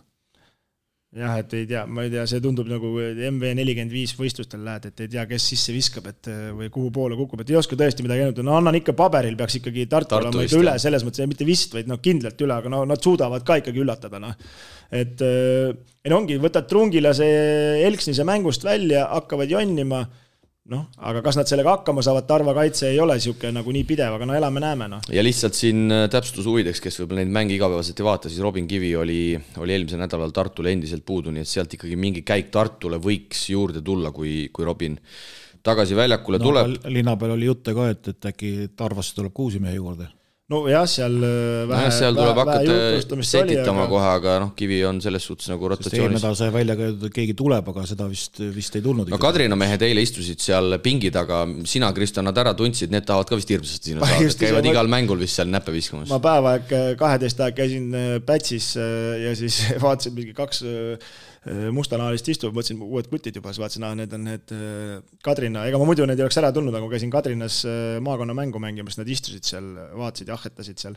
nii et Andres peab ettevaatlik olema, et jälle võib-olla hakatakse varastama siin. hotelli uksed peavad võteti lukku panema, aga no ma ei tea, kas seal nendes materjali on, ega need ka kõige teravamad pliiatsid pole, seda materjali vast ei ole, aga no ma ei tea jah, siin on nüüd küsimus, eks need äh, täna koroonaga teed need lepingud ju siuksed Fibo omadega neist lahti ka kerge saada ei ole, et, et eks sellega on ka pead murdmist, aga eks siis tuleb öö, kuskilt otsast teistpidi keerata neid vendasid, nad ise tahavad ära minna, kui ikkagi võitu ei too, aga aga üks huvitav fakt oli veel eelmisest nädalast, et LU nüüd ju Valgas ka korvpallivõistkond, et selle jätsime mainimata. ja Läti mängud ka kiirelt siin äh, aeg surub, surub takka, aga jah, Läti ülikool siis olude sunnil mängib oma kodumängud tundub Valgas ja Ogrele kaotati kindlalt kuuskümmend kolm, kaheksakümmend kaks ja vahe oli seal kolmkümmend juba vahepeal.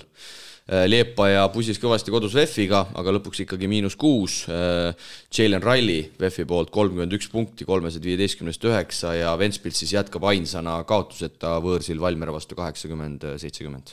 jah, Priit, kuidas seda kommenteerid, et äh, LU mängis Valgas ja siin äh, eile Rakveres oli kuulda, et järgmise mängu Ventspilsiga mängivad Klaipedas päris Ventspils väga, regionaalne värk, noh, Kristo, arendavad korvpalli. Nad ei tohi ju kodumaal mängida ei. ma mõtlen jah, otsivad sponsoreid, no Klaipeda ei ole väga lähedal ju selles mõttes, kui nüüd Liepa ja Ventspilist võtta, et äh, Pianos Vaikstes oleks no võib-olla parem mängida.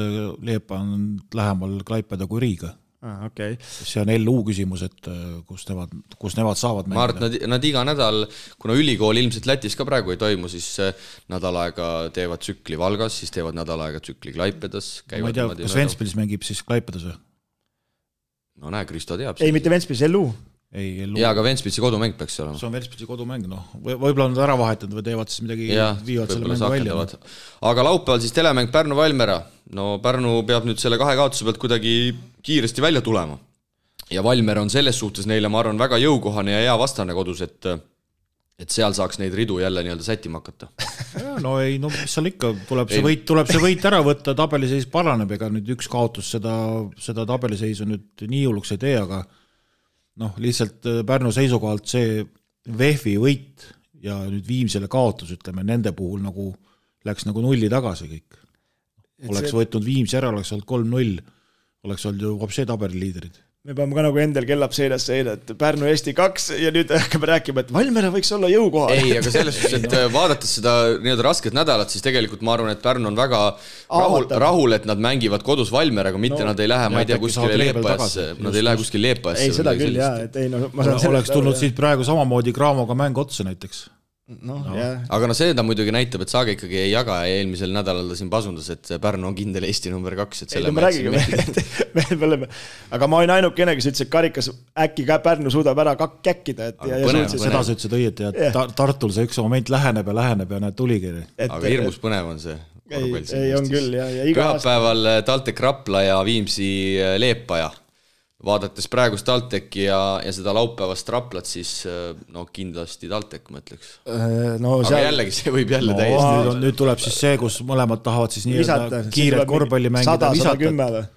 et kui kui TalTech laseb Rapla nendel pikematel meestel kõvasti lauda käia, siis äh, mine tea, võib kõike juhtuda. noh, siin jälle, jälle selles mõttes ettearvamatu, et mõlemad tahavad kiiret korvpalli mängida, üks eksib kahel-kolme punkti viskel, teine viskab kaks tükki sisse, on jälle sihuke noh, et äh, muidu vaata, ütleme, kui Pärnut muidu oleme ju iseloomustanud kaitsevõistkonda, eks, et siis nagu on mingid eeldused, mis, kuidas võiks see võit tulla, noh, praegust lähevad mõlemad viskama huvitav saab näha. ja mis veel, mulle tundub, et Leepaja mehed kuulavad ka meie saadet, mehed, sest et äh, algselt pidi Leepaja mängima laupäeval Tallinna Kaleviga ja pühapäeval Viimsiga otsa, aga mehed on ära muutnud selle. ehk siis see, et meie mantra siin, et ärge mängige kaks päeva järjest, et see ei too tulu, mulle tundub, et ka Lätis kuulatakse meid ja hetkel siis äh, pühapäeval vaid Viimsiga aga noh, Viimsi kohta jällegi siin, et äh, väga hea võimalus seda head hoogu jätkata. no väga hea võimalus. väga hea võimalus, jah. et äh, ikkagi Liepaja on kodus hea pigem, on ju, ja võõral väljakul ikkagi rohkem haavatav, et aga, aga no näe, kui korrektuurid tehtud, tulevad ka ikkagi võidu järgi. tulevad võidu järgi ja tulevad, ma eeldan siis äh, mitte samal päeval, vaid no kindlasti, kindlasti mitte, kindlasti mitte samal päeval, et kui nad juba sihukese lükke tegid, siis äh, nad kindlasti samal päeval ei tule, et hotell oli neil ju broneeritud, kaks mängu oli broneeritud no,, võib-olla tuleb veel päev varem. tuleme korraks veel selle kiire mängu juurde tagasi, et et statistika räägib, et äh, Raplal on keskmine pallikaotuste arv viisteist koma neli ja TalTechil äh, kaksteist koma null.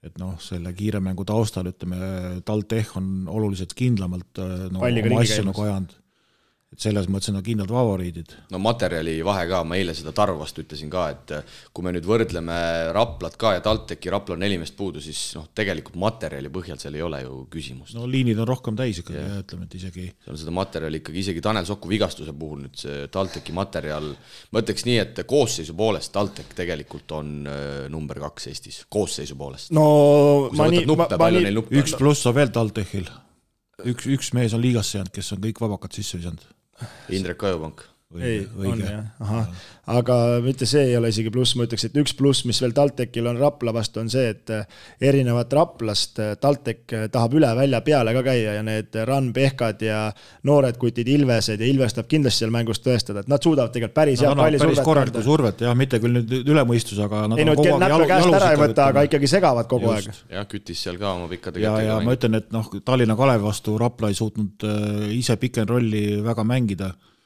no siis läheb neil veel raskemaks, kui nad surve all on, et. ja, ja, ja no me teame, et Timmu Sokk leiab äh, hästi söötudega ja ta suudab sööta ka ühelt äärelt teisele, et siis äh, seal pikel rollis saab olema võtmeküsimus jällegi. jah, ja ma arvan, et mis nagu Priit ka mainis, et mida nüüd Soku liitumisel TalTech juurde sai, et kui võib-olla mingitel momentidel seal isegi selle hooaja alguses on läinud nagu paanikaks natuke, siis nüüd on ikkagi Varrakul võtta niisugune mees, kes reaalselt võtab selle palli kaenlasse ja ütleb seal poistele, kuidas on vaja neid asju teha. no ma räägin, kõige halvem lugu selle juures on see, et Tanel Sokk ära kukkus, tegelikult Tanel Sokk ja Timmu Sokk, need ju ikkagi täiendavad ennast ka päris hästi, et Timmu on tagant kõvasti ohtlikum kui Tanel, eks. aga Tanel on jälle teravam, et, et need omavahel ka hästi üksteist nagu täiendavad. jaa õige, Kristo, ja karikas ka see nädal üks mäng, Graamo Rapla siis avavad seeria neljapäeval Kalevi spordihallis. ja teine mäng siis kaheteistkümnendal ja see toimub kusjuures Hiiumaal, nii et Graamol on Graamol on hea. saab paadiga sõita. koroona teema. Graamol on hea graafik ja siis Rapla kihutab nad Hiiumaale ka ei no ma arvan, et see baasaja korraldas ära, baasa Hiiumaa. ei tegelikult. uue saali avamine. jaa, uue saali avamine, Kärdla uue saali avamine, Raplal vist on seal mingid sponsorid ka Hiiumaalt, nii et kõik on selles suhtes korrektne, aga, aga no muidugi Graamo nahas selles suhtes äh, Cramo ilmselt väga õnnelik ei olnud, kui nad kuulsid, et nad peavad karikamängu minema. aga nad võivad ju loobuda. Hiiumaale mängima, jah, mine sa tea, mis ja. siin veel saama hakkab. no kurat, see oleks, ma ütlen, see Final Four läks poole põnevamaks. Läheks kõvasti huvitavamaks kohe jah, absoluutselt. näed, tuleb ettepanek. üleskutse. kas äh, panid Kristo juba toad kinni seitseteist kuni üheksateist Tartu Final Four? ära jama noh, ega, ega veespaas lõputult neid kohti ei ole. ah, eks ma ujun taltsi külje alla, lähen taltsi juurde ühesõnaga okei okay., igatahes äh, pikad jutud taas kodusest liigast, aga eks see, eks see enim ka kõnetab, nii et äh, paneme siit saatega edasi korvpalli Euroliiga kuumimad teemad aitab mängumeestel teieni tuua Eesti Kütusepank, Terminal Oil. korvpalli Euroliiga ja enne kui tuleme eelmise nädala topeltvooru juurde, siis äh, hea meel on, on tervitada, kui ma nüüd ei eksi, siis Rootsi pealinna Stockholmi Arlanda lennujaamast Eesti üht kõvemat kohtunikku Aare Hallikut, kes siis, kes siis nii-öelda harib meid natukene täna ja, ja harib siis loodetavasti ka kõiki korvpallisõpru, kes saalides ja, ja telekate tagant mänge, mänge vaatavad, et, et natukene valgustada, millised kas siis reegliuuendused või, või nüansid sel hooajal on, millele võib-olla, võib-olla tähelepanu pöörata ja, ja et mängust äh, paremini aru saada. igatahes, äh, Aare, sa peaksid olema liinil, tere tervitus! no kõigepealt, enne kui me tuleme põhiteema juurde, siis äh, nagu ma aru saan, äh, sa oled hetkel just Eurocupi mängule sõitmas ja tegu võib vist öelda, et võib olla selle nädala ühe kõige kõvema andmisega no praegu jah, hetkel ootan lennukit, et sõita siit äh, edasi Belgradi ja, ja homme on siis Belgradi partisan versus Padalone Juventud, et mõlemad on alustanud Eurocupi sel hooajal päris ilusti ja, ja ma arvan, et tuleb selline päris printsipiaalne mäng, et kuna süsteem ka sel aastal Eurokapis natukene on muutunud, et äh, on ainult kaks alagruppi, kakskümnest alagruppi, et siis äh, ma arvan, seal on ka see mäng nii-öelda palju tummisem, et igaüks üritab saada võimalikult kõrget kohta, sest äh, sellel aastal ka play-off süsteem veidi teistmoodi, et, et ainult ühest mängust ja, ja mäng toimub siis ütleme, põhiturniiri parema saanud võistkonna kodus, nii et äh, iga võistkond praegu iga võidu vastu võitleb siin, et saada võimalikult hea paigutus kuni finaalini välja. ja tundub, et sa ise oled ka ikkagi endiselt tippvormis, et kui selliseid mänge antakse ja ja täpsusta mind, kui ma eksin, aga, aga oled ju ka Euroliiga tasemel juba sel hooajal väljakul käinud? jah, Euroliigas sai käidud siin oktoobri keskpaigas, oli Moskvas CSKA Red Star ja, ja selles mõttes jah, mõned mängud on siin äh, nagu juba olnud ja, ja loodame, et tuleb niisugune edukas pikk hooaeg.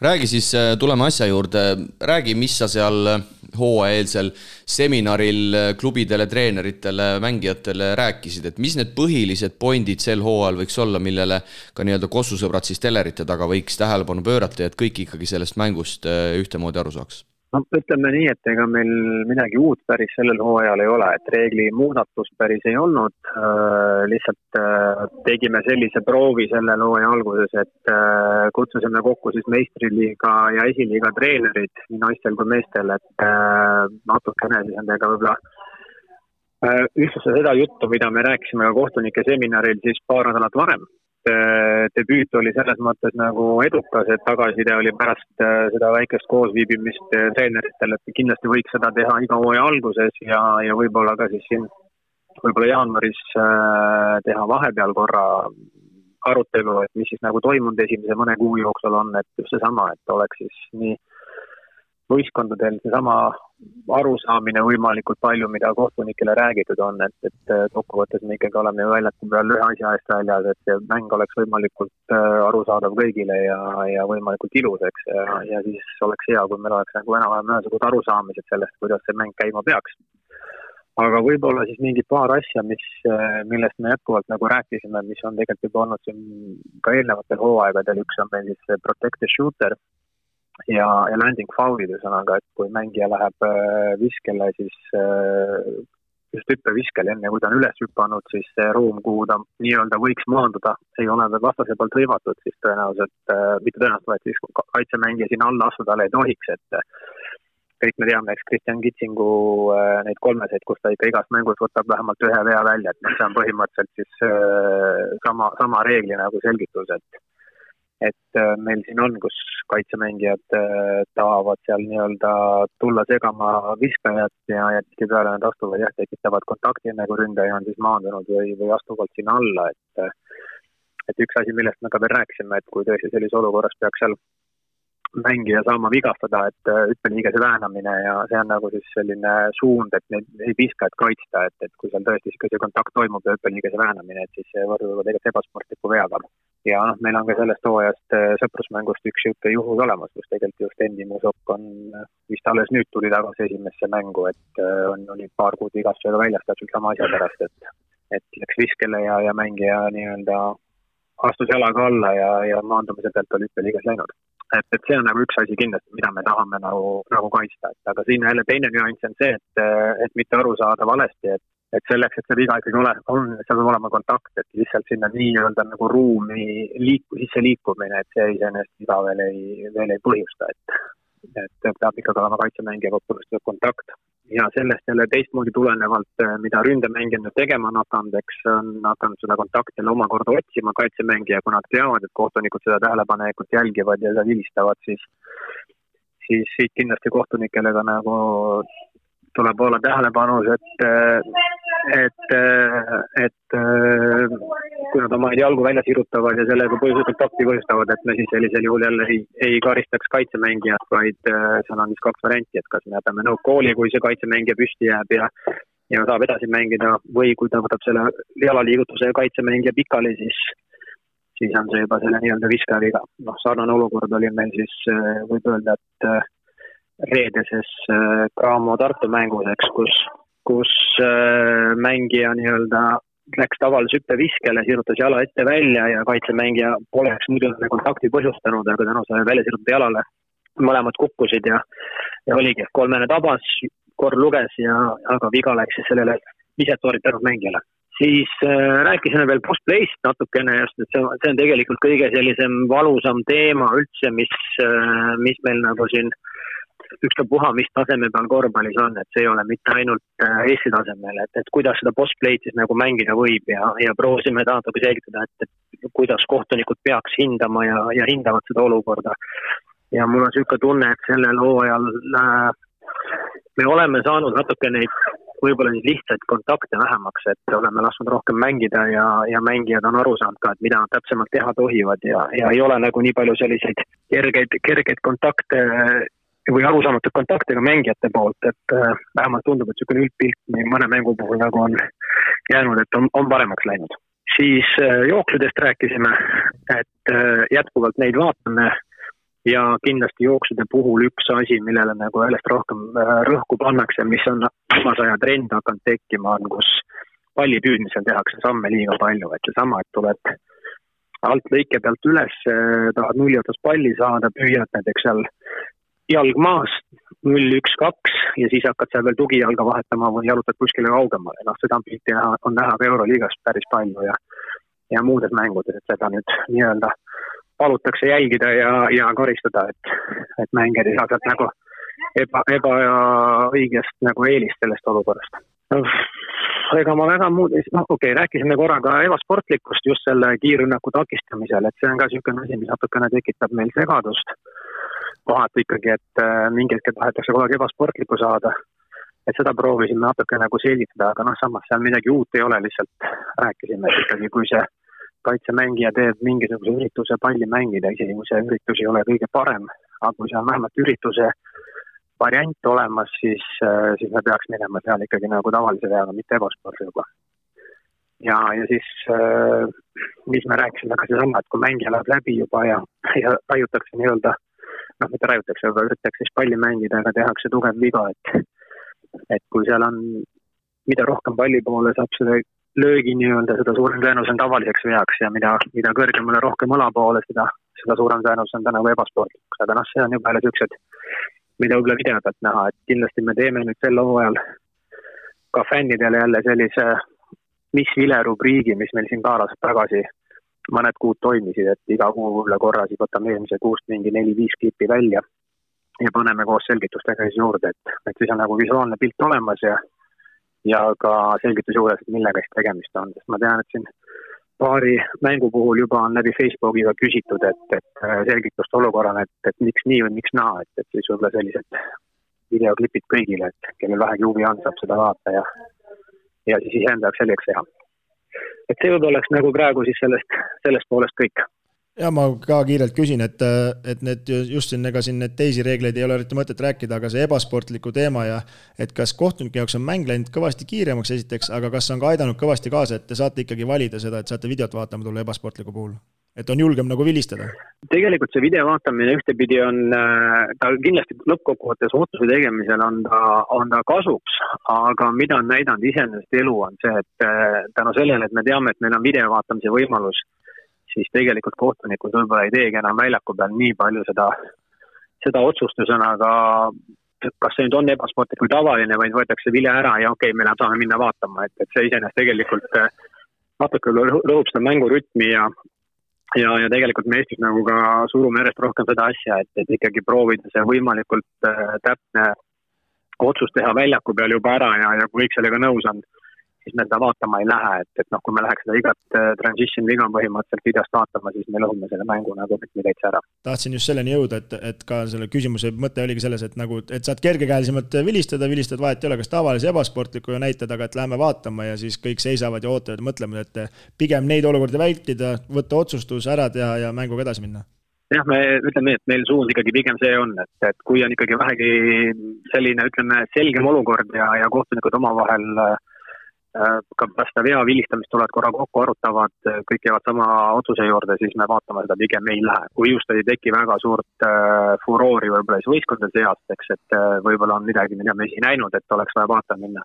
või siis ütleme, on mingi oluline hetk seal kuskil mängu lõpus või näiteks mängijal on võib-olla teine ebasportlik või mitte, et millega ta peaks mängust lahkuma, kui on teine ebasportlik, eks, et siis siis kindlasti nagu videost üle vaata, et see ei oleks nagu kergekäeline karistus, mis tegelikult võib võistkonnale nagu väga, väga halvavalt mõjuda ma kiirelt küsin ühe küsimuse ka, mis mind ennast nagu rohkem huvitab, aga ma arvan ka meie vaatajaid, et äh, hetkel äh, homme on sul see mäng, täna juba sõidad, jõuad täna kohale, kas äh, näed ka teisi kohtunikke päev ennem või mismoodi see ettevalmistus sul siis mängul läheb, ütleme, kuidas sinu hommik algab või on sul ka mingid rutiinid, asjad, mida sa teed kindlasti enne mängu, nagu mängijad näiteks teevad? no täna on see, et kõik peavadki täna kella kümneks õhtul hiljemalt kohal olema, et eks igaühel sõltub lennu- ja sõidugraafikutest, et kuidas see võimalik on, et ma tean, et Luigi Lamonica oli juba seal äh, nädalavahetuse kohal seoses erinevate äh, reisiprobleemidega vist ja, ja kirjutas, et ta on juba kohal ootamas. teine paarimees tuleb täna õhtul hiljem.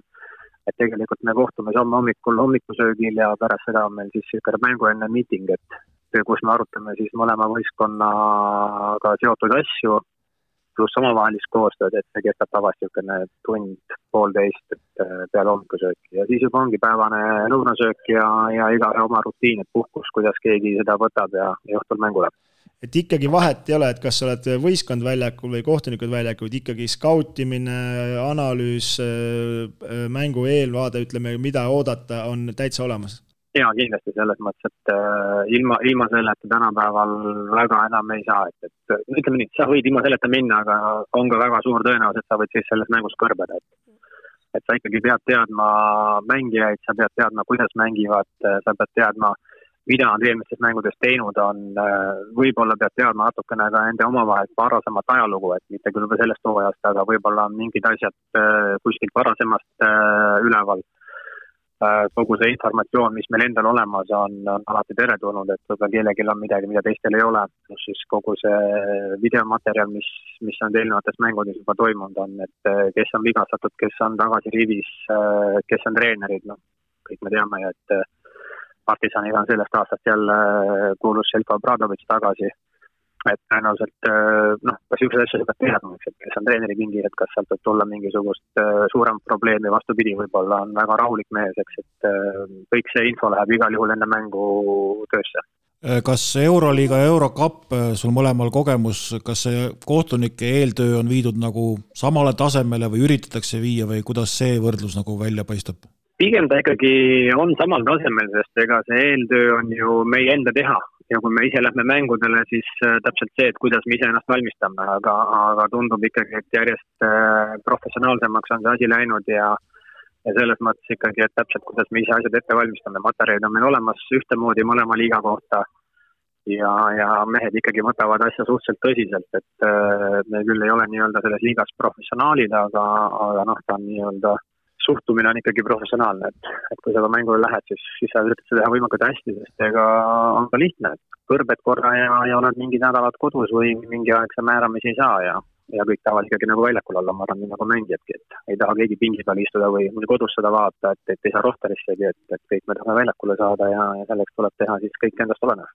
et tase on ikkagi nii kõva, et, et ja, ja tahtjaid on nii palju, et külmkappi minna keegi ei taha no meil on, ütleme, Euroliiga, Eurocup, meil on kas sellel hooajal vist seitsekümmend üks kohtunikku ja meid on vaja tegelikult iga voor kuskil viiekümne ligi natuke peale, et, et äh, tegelikult äh, iga nädal on siis meil circa kakskümmend meest kodus.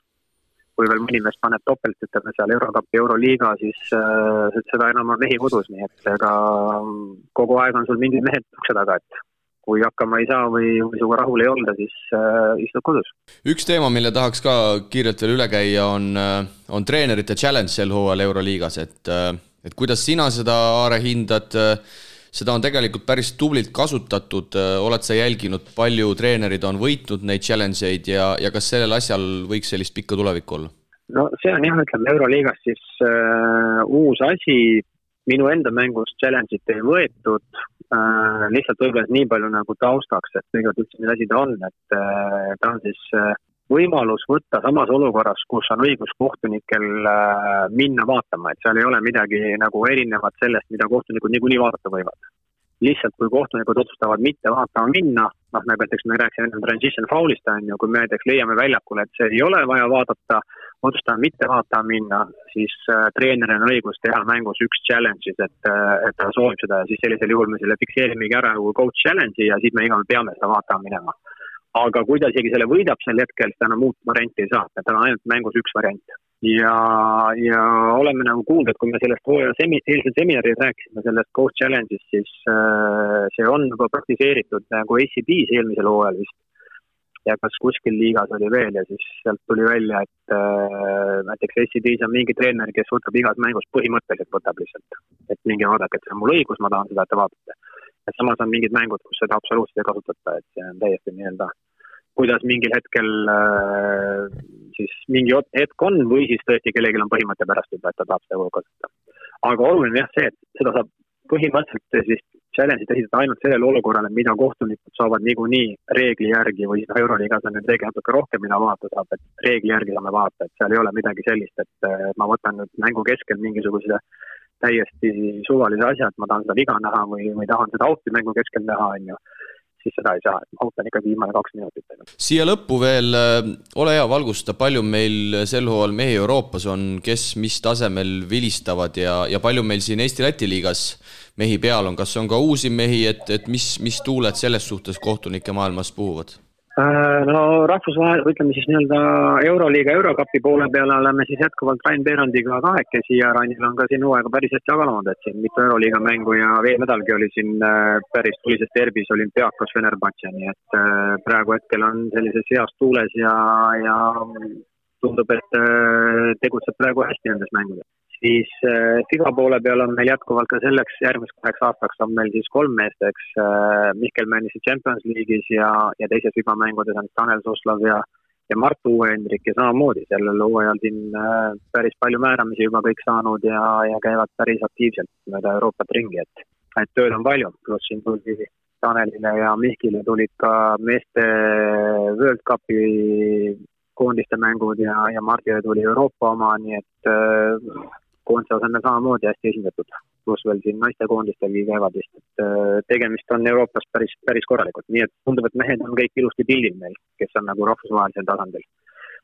ja Eesti-Läti liiga peal on meil siis äh, põhimõtteliselt sama, sama seltskond, kes oli eelmisel aastal, äh, on üks uus tulija, on Rauno Kobin, kes on siis esimest aastat sellel hooajal nagu nii-öelda sellisel kõrg, kõrgtasemel Eesti, Eestis ja, ja on siin, ütleme, paar meest veel, kes, kes on praegu nii-öelda varunimekirjas, et kui juhul peaks, äh, ma ei tea, siin haigustega, asjadega midagi olema või, või mingi hetk olema nii palju mänge, et äh, kohtunikke on puudu, siis, siis tuleb ka nende debüüt. no homme sul on äh, ikkagi korralik lahing ees ootamas, nagu öeldud, Eurocupi kaotuseta meeskonnad Partisan ja, ja Juventut ja mäng siis toimumas Serbias Aleksandr Nikolitši saalis, kus siis eelmises voorus oli üle kuue tuhande pealtvaataja et tõotab tulla ikkagi tihe tööpäev, aga, aga nagu sa mainisid, La Monica on sul seal kõrval, nii et selles suhtes tundub olevat hea brigaad homseks. nojah, meil on, ütleme siis kõige kogenum on vanem kohtunik ja samas üks noorematest on meil nii-öelda kolmandana, et, et niisugune tuleb, tuleb niisugune huvitav, ütleme siis erinevate kogemustega seltskond kokku, aga, aga ma usun, et öö, oleme omavahel vilistanud ja tunneme üksteist, et saame vast hakkama sellega aga me täname sind, Aare, et, et väga sisukalt seda, seda kohtunike poolt ka siin hooaja alguses valgustasid ja, ja ega me muud ei oskagi sulle soovida, kui homseks siis äh, raudset närvi ja, ja, ja head mängu. edu! ja edu sulle! suur tänu, aitäh! ja meie paneme siit äh, mehed Euroliiga äh, juttudega edasi ja siin on ikkagi päris palju, palju rääkida, sest et järjekordne topeltvoor meil oli ja kui enne seda vooru oli veel kaotuseta meeskondi, siis äh, nüüd ikkagi Barcelona kui ka Milano said esimesed nähvakad kätte, üks meeskond küll jätkab veel võiduta ja paljude Eesti kossusõprade kurvastuseks on see just nimelt leedukate Kaunase Žalgiris. jah, tabeliseis on päris intrigeeriv, et äh, Cramo vastane CSKA isegi üheksandal kohal, keda me oleme kogu aeg rääkinud, et kindlasti Final Fouri pretendent, aga ka nendel on raskeid aegu, see aasta kuidagi eriti varakult on minu arust seda rasked ajad selga tulnud.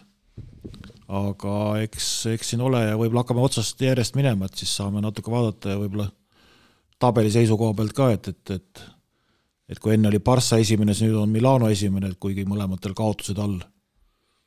aga Pireus olümpiaakos kolmas koht koos äh, Reali, Asveli ja Maccabiga, et et äh, kui Real, ütleme, võiks olla kolme hulgas rahulikult, siis kõik need ülejäänud kolm satsi on ju tegelikult päris niisugune ikkagi üllatustepoolsed, seitsmes Monaco, kaheksas seniit no,. et päris korralik intriig on päris korralik intriig on juba üles tulnud seitsme, seitsme mänguvooruga. no hakkamegi siit võib-olla täna niimoodi, et hakkame tabelist minema ja ja võtame siis paberite järgi hetke esimese, kuigi tegelikult Milano ja Barca on täpselt võrdsed, siis kuus võitu, üks kaotus ja mõlemal on korvide vahe pluss äh, viiskümmend üks, et selles suhtes päris huvitav, huvitav seis, aga, aga võtame Milano ja tegelikult ikkagi siin, äh, siin asjatundjad äh, millegipärast nimetavad, et Milano on hetkel Euroopa kõige, kõige kuidagi tummisem sats, mitte ei ole see Barcelona, et, et Milanosse praegu, praegu usutakse, olgugi et Milano sai siis võõrsil Bayerni käest esimese kaotuse, seitsekümmend seitse, kaheksakümmend kolm, aga nädala teises mängus tehti siis ikkagi korralik äh, vigade parandus, kui võideti kindlalt Zverna Zvezda seitsekümmend üheksa, äh, kuuskümmend kaks. no kuidas see Milano siis, Priit, tundub? no hooaja alguses sai räägitud, et kõik liinid on nagu olemas ja, ja ikkagi seda, mida arvati, et Melli tulek annab ikkagi ka käigu juurde, on, on piltlikult öeldes ikkagi nagu täppi läinud, et ei ole küll teinud mingeid imeasju, aga aga üks kindel mees on ikkagi olemas ja ja kui me eelmine mäng rääkisime, et siin Delaney jälle sai vigastada ja kõigub siin üles-alla, et siis isegi tema nii-öelda puudumine või olemine nagu ei ole seda rütmi muutnud ja noh, kas nüüd väita nüüd peale seitset vooru, et nad kindlalt siin kuskile ülespoole jäävad, on üsna raske, et, et välja on toodud ju need miinused, et paljud mehed on üsna, üsna vane, vanemas eas juba, ütleme, või mängija eas. et kuskil tuleb ka nendel äh, nii-öelda järgi anda. noh, ei olnud ju München ju hetkel kõige teravamas hoos. palju mehi puudu, aga juba see kaotus näitab ära, et, et ka Milanos on tavalised mehed, koduliigas minnakse küll hästi, aga, aga, aga omad mured on ka nendel, aga tabeliseis hetkel räägib sellist juttu, et nad on esimesed, jah. jah, Milano puhul mina ütleks, et, et suuri ärakukkumisi tegelikult väga ei eelda need niisuguselt võistkonnalt või ütleme, niisuguselt koosluselt, et nad just nagu tiimina teevad hästi nagu, et võib-olla ei ole nii palju, ei vaadata ühe või teise otsa, et satsina teevad hästi, et noh, Bayerni võit muidugi, Bayern kodus, Lutsist tuli tagasi, kohe andis käigu juurde, Hillard ikkagi ajab päris hullu praegast ja, ja, ja see nagu nendel toimib, noh noh, ma ei tea, ega ei oskagi rohkem siin, ma arvan, et nad on niisugune viienda-kuuenda koha sats, et kas nad just täitsa tippu jäävad, see on nagu päris. no neil oli rasked hetked, nad ju võitsid mängu, kus, kus treener oli juba loobunud ja. ja Asveli, Asveli vastu jah. Äh, Barcelonaga ühel pungil, Barcelona tuli tegelikult ju imeviskega või mis, mis piltlikult öeldes selge ees äh, pandi peale no., saadi see võit kätte, et tegelikult oleks võinud Barcelonal olla siin juba kaks kaotust, et no,, et ka nendel on rasked hetked nagu olnud kes vaevaliselt alustasid näiteks siin olümpiaakos, nüüd on järjest võite tulnud kohe tabelis kolmandad, et noh, no siin, aga, aga jah, seis on selline. kui siin Partsa ja Milano võrdlust tuua, siis no Partsal võiks üldse juba neli kaotust olla, et neil on ju kaks lisaajavõitu, siis on viimase sekundi vise, viskevõit ja siis üks kaotus, et siin ühele või teisele, kogu aeg on neil nagu ärevus, nad nagu lõpuga ära võtnud, et no,. omavahelises võrdluses ma ütleks, et Milanol on kogemust rohkem. Jaa, millegipärast. võtame liinide järgi nagu.. jaa, ja millegipärast ma ütlen, et siin, äh, siin eksperdid ka Euroopas ikkagi hetkel natukene minu jaoks üllatuslikult hindavad äh, Milanot kõrgemalt kui Barcelonat, aga Barcelona siis jah, teisipäeval võtab sisuliselt kolmanda väga tasavägise lõpu ära, kui äh, kui sealt äh, Mirotic, Mirotic keerutab Fenerbahce'l ära, kahega siis võidetakse, aga nädala teises mängus tuleb siis ikkagi kaotus ära, esimene, ja see tuleb siis Makaabilt ja noh, Jassikevitsus pärast mängu seal ka oli üsna konkreetne, et kui sa ikkagi täissaalis Tel Avivis äh, annad juba alguses nii-öelda jämedama otsa vastasele, lased Makaabil esimese veerandaja kolmkümmend üks äh, punkti panna, et siis siis ei olegi midagi teha, et nagu ta ütles, et me tulime peole, aga esimese osa peost magasime maha. Jah, selle ma olen kuidagi nagu maha maganud, et, et Maccabi nüüd neid võite võtab, mul, mul nende mäng nagu satsi on neil kogu aeg olnud, aga ma polegi nagu näinud, et nad nüüd nii kõrgel tabelis on, et ma paari mängu olen vaadanud, need on nad just kaotanud, et ma võidumänge polegi nagu näinud, noh. tegelikult Maccabi, noh, ma tahaks kiita viis võitu, kaks kaotust, tuletame meelde, Maccabil jäi ju see pre-season jäi tegelikult vahele.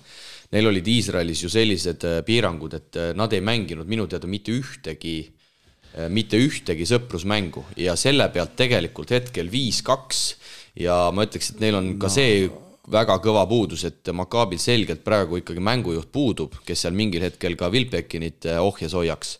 et kui vaadata, et Maccabi praegu selle pre-season'i pealt on viis-kaks ja nii kõrgel, siis tegelikult äh, seal paistab nagu sisu olevat. ma isegi ütleks, et Wilbekin on isegi hästi ennast üleval hoidnud, et ta on suhteliselt terav, aga ta jagab palli ka päris hästi laiali ja, ja tekitab teistele olukordi, et kui need ära panevad, siis ongi väga raske Maccabiga ja no nad on kodus kõik võitnud või?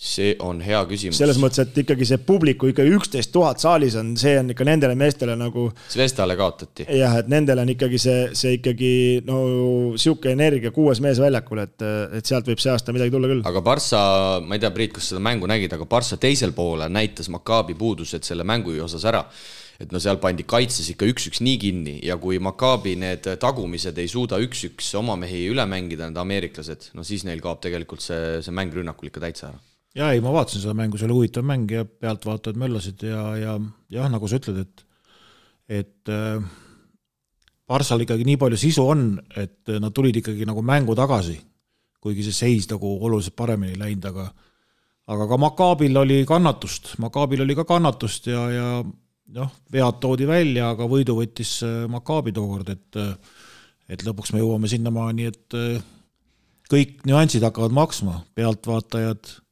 oma kodusaali, eks ju, tulevad need vanad asjad tagasi, mis vahepeal siin võib-olla augus olid, et või mida üldse polnudki. et ja räägitakse. selles mõttes tabeliseis väga tipp-topp nende jaoks. ja räägitakse tegelikult, et ise pole küll Tel Avivis mängu vaatamas käinud, aga Tel Avivis pidi olema selline kõige, kuidas öelda, kõige intelligentsem korvpallipublik üldse Euroopas, et nad nagu nad nagu reaalselt nagu jagavad mängu väga hästi, et selline hästi asjatundlik äh, rahvas pidi seal Maccabi mängudel käimas, üksteist tuhat. noh, seal ei ole sellist, kõrge. olen ise osalenud, et seal ei ole sellist nagu ütleme, Serbias on, kes lihtsalt töötlevad nii-öelda vastast. sellist madalalaubalisust. Nad elavad nagu oma võistkonnale kaasa, laulud, asjad, äh, saavad tõesti nagu asjast aru, et seal sellist nagu ärategemist või pahatahtlikkust ei ole, et, et äh, Serbia fännid on sellised, kes hakkavad vastaseid kohe töötlema, ütlen, et kui mõned Soensul mehed, mõned, ei, mis juba ennem, kui mõned mehed saali astuvad, on juba pooled mehed näost valged, et kui Salgerise selle poolnoorte pundiga peale läksime, siis oli, sa võid nägudest näha kohe, et kes täna ei mängi, noh, ja täpselt nii oligi. et seal käib üks asi, aga, aga Makaabis on nagu selline hea õhkkond ja ja olles käinud mõnel Euroliiga Final Fouril, ütleme siis, kui Makaabit ei ole, siis sa tunned kohe, et nagu see Midagi Final Four on nagu korda läinud, et see ikkagi nende see kollane osakond, laulud, asjad, see noh, see, see teeb sellest asjast nagu selle asja, et, et loodame, et nad see aasta jõuaksid jälle nii kaugele, et oleks nagu põhjust minna Final Fouri vaatama. ja toon siia lihtsalt ühe paralleeli, et kui Priit rääkis, et Žalgirise noortel näod valged, siis sõpradega sai paar aastat tagasi käidud seda Kreeka derbit vaatamas ja seal oli samamoodi, et tulid seal järjest noh, viskama enne mängu algust panuulised ja asjad ja siis noh, iga mehe jaoks panafännidel oli oma laul, noh, ma ei taha neid sõnu teada, mis seal tuli, on ju, aga noh, seal käis nagu, see oli mingi tund enne mängu, noh, käisid lihtsalt seal treeneriga soojaks viskamas ja seal käis no nii robustne andmine käis no,. seal oli ju, ma kunagi eelmine aasta rääkisime sellest ka, et, et Panathinaikosel, olümpiaakosel olid ju fännide eelarveks oli ju miljon eraldatud kes spetsiaalselt alati olid kohal, organisatsioon töötas, nägid vaeva vastaste töötlemisega. Kalev Cramo eelarve et äh, no see on reaalne elu olnud, noh, et see vahepeal nüüd kindlasti on kadunud ja nüüd oleks huvitav jälle, peaks uurima hakkama, et mis, mis tänapäeval need nagu seisud on, aga, aga aga selline, selline asi oli aga praegu lappan siin neid Maccabi kodumängude statistikaid ja ja sisuliselt kõigis senises neljas kodumängus äh, circa kümme tuhat inimest, et see on tegelikult äge, noh. no jaa, et no, täismaja, ütleme piltlikult öeldes ikkagi no mina olen ju saanud mängida Iisraeli vastu, aga kahjuks sinna uude saali me ei saanud millegipärast, mängisime vanas saalis ja no sealt tegelikult ju Eesti koondis tuli ka oma parima emotsiooniga tagasi, lisaajal saime võidu seal ja. said ja... peale ka? ei mäleta, vist ei saanud, lim-, vastastel oli limonaad, ma nägin, raviv limonaad oli, noh, sihuke hea poiss. no varsti Iisrael tuleb meile külla. et, et see oli ka ikkagi võimas emotsioon. kolm nädalat kuskil nii jah, siin. minu arust, minu arust esimene mäng oli Saksamaaga väljas ja teine äkki Iisraeli kodus. no tegelikult seda kultuuri näitab ka see härra, kes selle kallal on kätt saanud suruda, see ju surus Iisraeli koondise mängul ka kõigi vendade käed läbi, et see omanik, seal mul see nime käin jälle võlgu, teate küll, iga kord näitab, salliga istub seal. et sel mehel ju külma närvi on, ta ei lase lahti treenereid väga kergekäeliselt. selles mõttes, ega tulemusi ju tegelikult ju väga järgi pole tulnud, noh, ja, ja, ja, ja nüüd ikkagi on, on andnud rahu sellele peatreenerile ja no hetkel toimib no vaata, nende puhul ei ole ainult peatreener otsustaja, seal on ikkagi organisatsioon toimib, see klubi, klubi sisu on nii suur, et peatreener on selle asja ellu viia.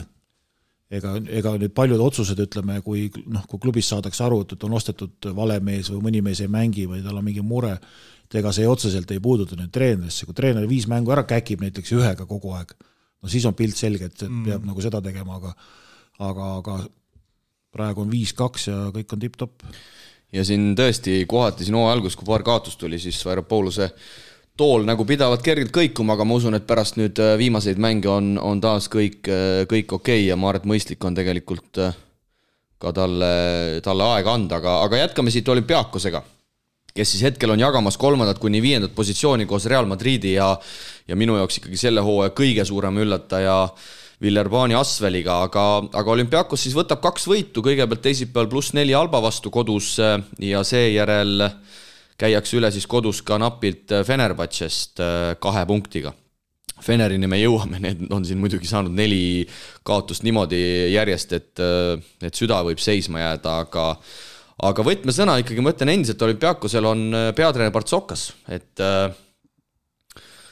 et, et see jääb küll eelmise nädala juttu natukene, aga noh, ei taha küll nii robustselt öelda, aga kui tema nüüd ära ei käki, siis, siis võivad päris tublid olla, sest et selgelt üks parima, kui mitte kõige parema kaitsega võistkond praegu Euroliigas. no see on tema trump, ma ei mäleta, kas ta, kas ta oli Unixis treener, kui ta pani ka kõik uksed lukku seal äh, Euroliigas seal.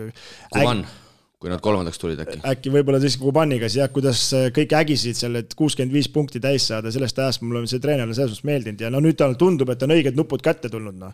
no hooaja alguses ütlesime, ta sai ikkagi Spanjolise sellest varjust on järelikult lahti saanud.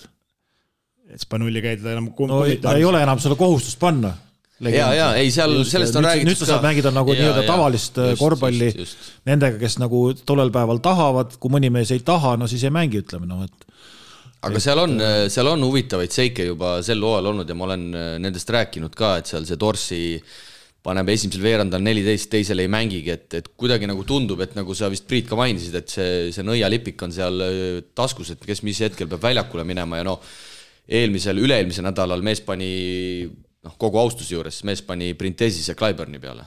Ja raius seal vist niisugune kümme minutit Printesis ja no sealt tuli ja sealt tuli ja sealt tuli ja ja Partsokas nagu ei otsustanudki midagi, midagi muuta, et, et mulle tundub, et no, väga palju mingisugune ole... küsimärk on jah ikkagi õhus, et, et kui tõesti, kui vaatad mõnikord neid otsuseid, siis ei, mõtled, et noh, et kus see siis nagu tulla võiks, aga ma ei tea, kas see meditatsioon on nii kõva äkki või mis seal siis ette tehakse. kohati on selline tunne, et mehel on reaalselt et, nagu et kui Aare ütles eelmises intervjuus, et nad hakkavad hommikul, saavad kokku, hakkavad valmistuma, siis tundub, et siin juba läheb ikka mitu päeva varem.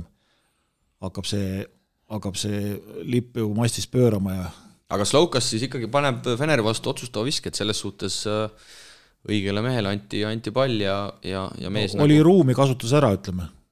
no olümpia... Eelmine, eelmises mängudes ei antud seda ruumikest ja võeti see vasakasi kinni ja, ja noh, nii oli. olümpiaakos kellelegi nagu kolakaid ei pane või pakke, aga kindlalt ikkagi neid võite võtab, et, et see on ka nagu järelikult ikkagi teeb aina võistkond tugevamaks, et noh, kõik on oma võimaluse saanud, et eks ole näha, kuhu see pikk rotatsioon välja viib, aga.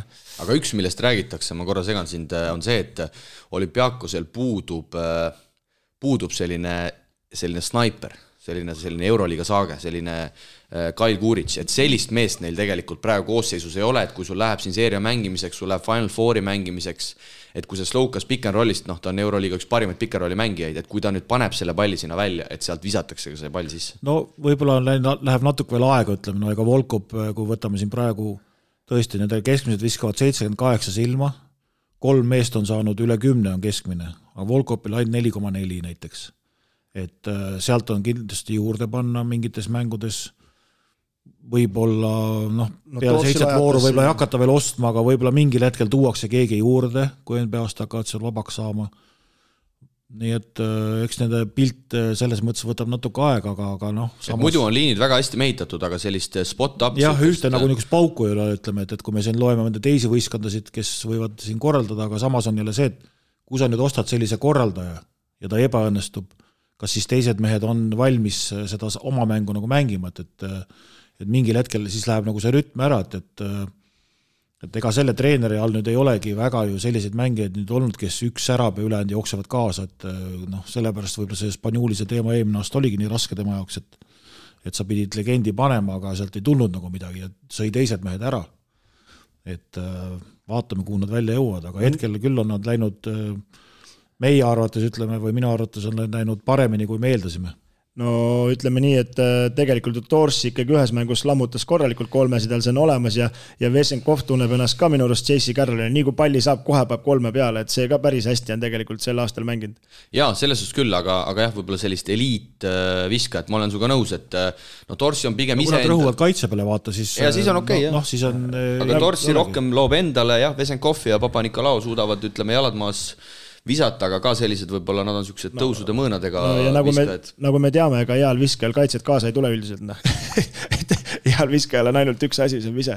aga kui sa nii ütled. nii palju raha ei ole yeah.. aga me peame, mehed, äh, rääkima Asvelist, sest et äh, Asvel äh, on isegi selgelt suurem üllatus, kui on kui on olümpiaakos, kõigepealt siis kolmapäeval võidetakse kodust CSKA-d seitsekümmend, kuuskümmend kaheksa ja nädala teises mängus võõrsil Panathinaikos äh, kaheksakümmend neli, seitsekümmend ja Elijah Okobo on siis äh, nimi, kellel peatuda teises voorus kolmkümmend viis punkti. ja, ja noh, selle hooaja üks, äh, üks kõvemaid esiletõusjaid, teise vooru MVP siis ka. ja tegu on siis prantslasega, Kristo, kui sa ei tea. kahekümne nelja aastase prantslasega ja, ja no tõesti on Asvel üllatanud, mängitavad väga palju noori mehi, see Autete Compo, kes olgem ausad, väga äh, sellist teaduslikku korvpalli mängida on näha, et ei oska, hüppab, karbab, suudab kaitses kõik asjad vahetada, aga, aga hetkel ikkagi toimib ja ja noh, kodusaal on neil ka mõnus, kui siin Monacoga paralleeli tõmmata, et sai siin veel kord kordan, Priiduga käisime ka Pariisis suvel ja, ja või pigem isegi suve lõpus ja prantslased oskavad seda möllu, möllu ikkagi teha ja see annab ka, on andnud Asvelile päris kõva nagu lükke juurde.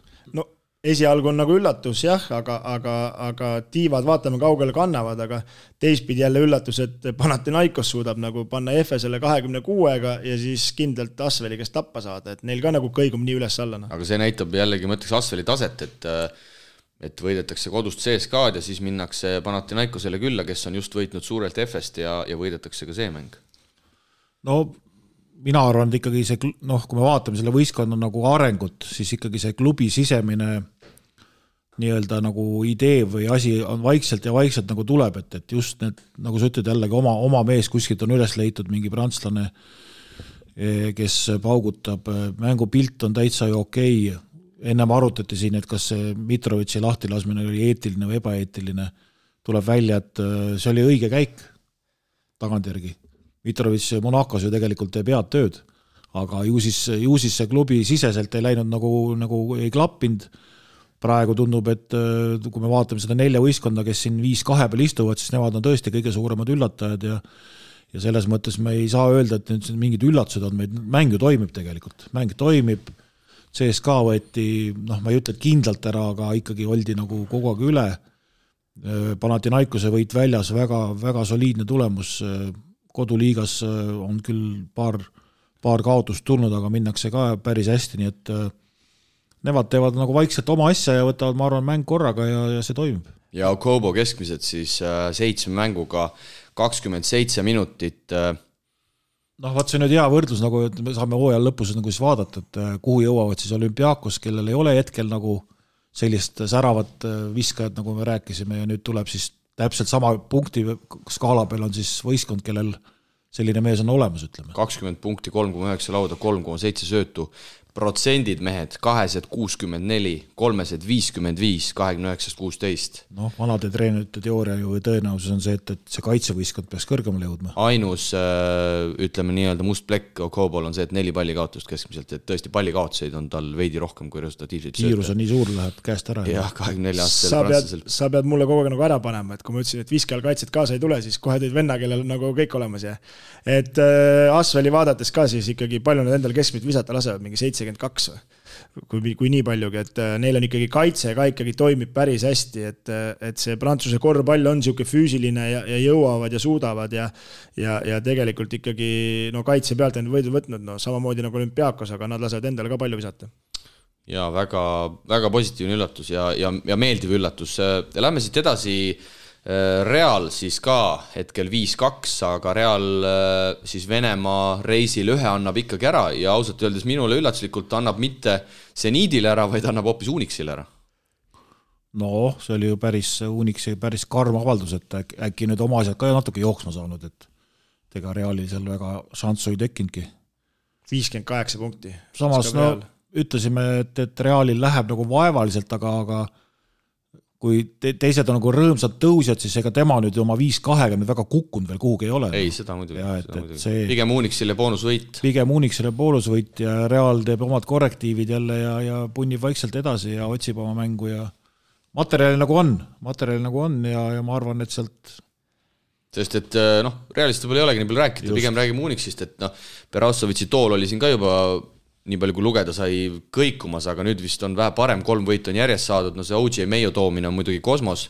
see mees on täiesti vormist no, väljas. ma arvan ja..., et Berassovitš seda ei toonud. kui sul on Lorenzo Brown, sul on äh, Cannon, sul on äh, Hezonja. no selles, selles klubis käivad asjad niimoodi, et treeneril ei ole seal küll midagi otsustada, seal tuuakse lihtsalt mees kohale, öeldakse, et kuule, me saime päris, päris hea mehe, hakka, hakka nüüd teda mängitama. ja vaata CV-d. publik tahab vaatama tulla. aga Treier, eelmise hooaja võistkonnakaaslane Sassarist, äh, itaallane Spissu on päris hästi hakanud toimetama Baskonia vastu nädala esimeses mängus viis punkti, kuus lauda, kaheksa söötu ja Realile seitse punkti, üheksa söötu, nii et ka uus mees nagu Euroliiga tandril esile kerkinud. no tema hooaja algus oli vaikne ja, ja võib-olla treener ei nagu noh, ei osanud nagu teda märgata või teha või lootis seal kellelegi teisele, aga Nende kõlavate nimede vahel ei raske just, et viimased kaks mängu tõesti olen vaadanud ja see Spissu nagu teeb kaaslase paremaks, ta möllab nii kõvasti ja nendel teistel tekib nagu ruumi ja ja nüüd on äh, Unix suutnud oma mängupilti muuta. võrreldes sellega, mis seal hooaja alguses oli, et, et üks viisik, teine viisik otsiti, nagu me rääkisime, nüüd on, nüüd on juba mingisugune käik on leitud, ütleme, treeneri poolt aga kaitses ja, ja... ka tublid, kuuskümmend üheksa viiskümmend kaheksa. no see on, seda ma ütlesin hooaja alguses, et, et, et selline Serbia treener, kes taot-, taotleb distsipliini asja, aga noh, tema mure ongi see, et tal tuuakse liiga selliseid nimesid, kellega ta midagi pole peale hakata võib-olla. Spissu on ju tavaline tegelikult ütleme selline Euroopa keskmine mängija, et ei ole ju kunagi enne olnud mingi suur särav täht, aga näed, et sellised mehed, ütleme, aitavad kõvasti kaasa Läheme siit edasi, Monaco võtab samuti eelmisel nädalal kaks võitu ja no see kalurjälg, kus nad muidugi mängivad, see on nagu päris, see on ka päris omamoodi, omamoodi nähtus, aga võidetakse teisipäeval siis Vestat seitsekümmend, kuuskümmend kaks, sisuliselt Svesta enda relvaga, ehk siis sellise füüsilise ja ja, ja kaitsele orienteeritud mänguga. Ja teises mängus siis tänast Kalev Cramo vastast, Moskva CSKA-d üheksakümmend seitse, kaheksakümmend ja no sellest mängust võiks küll küll äh, rääkida, sest et Monaco oli miinus kakskümmend kaks ja teisel poolajal paneb äh, Monaco sellise match-up zone'i moodi kaitse peale ja CSKA-l jookseb äh, kuul täiesti kokku, no Ituudis peale mängu muidugi ütleb, et Füska vedas alt, et lihtsalt mehed on nii küpsed, aga kokku siis kakskümmend üks palli kaotust ja ja lõpuks ei olnudki selle Monaco kaitse vastu relva ja sealt Monaco sai nii hästi jooksma ka ja ja kui Monaco oli miinus kakskümmend kaks, siis võidetakse see mäng pluss seitseteist, ehk siis no sellist Ameerika mäge ei ole ammu näinud. no Ameeri-, või jah, Ameerika mäge esiteks, aga teiseks, no CSKA vastu, ma saan aru, et siin, ma ei tea, panete Naikosega paned üles-alla või aga et, aga see näitabki ära, et no toodi see Ferid või mis see oli see. Kennet Ferid jah, samuti. Kennet Ferid, no täitsa null vend, no täitsa null vend, noh. aga et... see näitabki, ma korra segan sind, et need NBA sellised äh, veteranid või sellised superstaarid, kes on oma parimad päevad minetanud, need ei tule tänasel päeval enam Euroliigasse ja ei löö jala, jalga, jalakuust lahti. ei no pigem ju tõmmatakse Euroliigast NBA-sse, et tulemusi saada, minu arust on see trend nagu niipidi minema hakanud, et et äh, no siin sama näide, ütleme siis ka nagu Raplaga, et no tal ei ole kaitset, ega noh, päris keeruline, päris keeruline on ikkagi nüüd hakka, Rauno ka kuulab saadet ja siis et, õhtul on mingi jama majas, et. et, et ei jama, jama jah, et selles mõttes ma näen ikkagi ja lootus, et meie Kotsaril on päris hea tulevik, arvestades neid pikkade sektorit, et seal ikkagi ei ole, ei ole noh, ainult igas võistkonnas mingi fool, noh, et need on kuskilt kohale toodud, et see, need nagu toimetavad, aga aga mis ise arvasin, et James hakkab ilgelt isetsema, hullu ajama, aga, aga kuule, täitsa viisakalt söötu värki-särki ja, ja tassisid ära. no kuule, kaheksa assisti ei no ma mõtlengi, et ta ei, ei. no selle mängu kohta võib ikkagi öelda, et äh, äge mäng, treeneri võit. kindel treeneri oli. võit. CSKA ei olnud selliseks asjaks valmis. noh, mulle isegi meeldib, et üks saal on selline äh, terve liiga peale selline, kus ei ole suured, suured laed. ja väga asjad. ebameeldiv, see tuletab et, mulle meelde vana Kalevi spordihalli. tribüün on lähedal. kõik on võrdses seisus, mine ja proovi sealt see võit ära võtta ja kui sa tuled sealt äh, püksid täis koju, siis see on sinu enda viga. jah, sest et see tribüün on nii lähedal ja see tekitab, no ma ütlen, Kalevi spordihallis tegelikult ju just samamoodi. sama seis umbes. täpselt samamoodi, muidu suurtes saalides see tribüün hajub nagunii ära ja see ei teki sellist tunnet, aga seal kalurihallis, seal käib ikka sihuke. samas ma ütlen, seal ongi mõnus ka rahval seda vaadata, sa oled nii lähedal. ei ongi, muidugi sa kuuled ja, neid ja, hääli kõiki nagu Kalevi spordihalliski kuuled. et, et äh, noh, vanasti oli Salger sellesama kodusaal ju, Priit sebis mulle piletid, ma seal see, olin seal keskjoonel kohe, kui ma seal mängisin, noh, seal oli ka samamoodi, sa oled nii lähedal väljakule, noh, või siis no,. sa tunned kohe, kuidas mees jookseb mööda piltidega, no... sealt näha vaadata, jah. Boba aga isegi telekast on seda mängu äge vaadata. Boba Marjanovitši käsi oli mul, käis kõrvalt mööda, siis see sama suur kui mu pea, noh, et see oli ikka jõhker, seda juba huvitav vaadata, noh. head ette ei jäänud ei no pärast mängus jäi ette, pani jalad maast pealt mu vastu no.. aga CSKA-l äh, peatume pikemalt siis, äh, siis äh, VTB rubriigis, sest et täna siis Kalev Cramoga suur mäng on, on ees ootamas ja, ja võtame siit paar nopet veel, hetkel siis Mos-. EFS-i sai jooksma, jah? Jaa, noh, tegelikult siin noppeid on kõvasti, mida võtta, aga tabel läheb, ütleme edasi, loeme ta lõpuni ära siis, et et et no seniit äh, neli kolmega siis äh, Monaco, seniit ja CSKA, et, et selles sektoris ütleme ikkagi, ma arvan, Monaco on kõige suurem üllataja. muidugi. ei oleks oodanud, et nii hästi. just, et, et äh, noh, kaks, kaks võitu oleks võib-olla okei okay olnud, aga, aga tõesti hästi mängitud, eriti see viimane mäng CSKA-ga, no muljetavaldav rütmi muutus, süsteemi muutus väga tipp-topp. seniit nagu no, kuidas me ütleme, juba pangosest on puudu, nad sõltusid nii palju pangosest eelmine hooaeg. kuidagi jah, et ei saa nagu seda rütmi nagu muudetud, aga samas äh, on, on seniidist äh, on kujunenud nagu selline kindel keskmik sats, et ka väga ei käki, ütleme jaa, arvestades ja, seda, et Napier on puudu, siis nad on tegelikult väga okeilt mänginud. et see neli-kolm on nende jaoks ikkagi praegu positiivsem tulemus, kui, kui oli ka arvata. ma toon kiire võib-olla niisuguse endapoolse vahepõike, et ta on Partsaga täpselt ühesuguse hästi, nad rõhuvad nii palju kaitsele ja rünnakul nagu otsitakse ja otsitakse ja viskeid võetakse vähe ja mängu kiireks ei aeta ja kui ära ei pane, siis on pahandus no kui sa oled keskmiselt visanud seitsekümmend üks punkti ja sul on tabelis neli-kolm, siis sa pead olema üsna rahul. siis sa pead olema jah, et, et mõni mäng on käest läinud, ütleme, aga, aga aga, aga hästi-hästi seisavad. ja et nad ootavad kindlasti Napieri tagasi ja ma arvan, et siis see pilt läheb äh, kõvasti paremaks, sest et seal ei ole, seal ei ole hetkel äh, mängujuhti. Kreiterit ei ole jah. ja, ja Lloyd on ka ikkagi sihuke, sihuke enda peale, peale tegija rohkem, aga aga läheme siit siis Priidu juttudega edasi, edasi tulevad siis kolm-nelja peal, äh, kümme, üksteist, kaksteist on Bayern, Unix ja Baskonia, Unixist me juba rääkisime, noh, Bayern ka vaikselt, aga kindlalt kosub no Baskonia mm, siin on räägitud ka jälle seda, et Ivanovitši tool on vähe kuumaks läinud, et. no võiks minna juba no,. koduliigas läheb kurvalt. et kaua see vanakooli treener seal, seal püsib, et nad kannatavad, kannatavad seal, seal kõvasti ja, ja noh, muidugi raske on ka see, et Gedraitis jäi siis mõlemast mängust eemal ja Alex Petersit ei ole ka Baskooniale endiselt ja nüüd vist käis lausa põlveoperatsioonil, et seal sektoris on ka, noh, see Dekerskis seal möllab kõvasti, aga tema, nagu me teame, on ju musta töö mees, et tema ei kas vea seda, seal punktide osas. kas seda mängu näitas ka kuskilt seniit Baskooniat, ma sealt korra live score'is vaatasin, kolmkümmend, kakskümmend juhtis Baskoonia ja järgmine seis oli mingi nelikümmend kaks, kolmkümmend. seda vist ei näidanud. no nad ei saanud rünnakut käima, et noh, nende stiil on see no hetkel ega ei saa ainult treeneri nahka öelda, treeneri nahka võib öelda selle, et võib-olla need vigastused on äh, tulnud, ma ei tea, mille pärast, eks neil mängude graafik on kõva, aga me rääkisime hooaja algul ka, siis võib-olla üks kõige lahjemini komplekteeritud võistkond tegelikult. on, on. ja, ja noh, mingil hetkel hakkab see maksma, et nad ju said vaata ju siin mitu võitu järjest, tõusid tabelis korralikult, aga nüüd on jälle tulnud see hetk, kus nad jälle kaotasid ja, ja kohe kukkusid äh, kaheksa hulgast välja.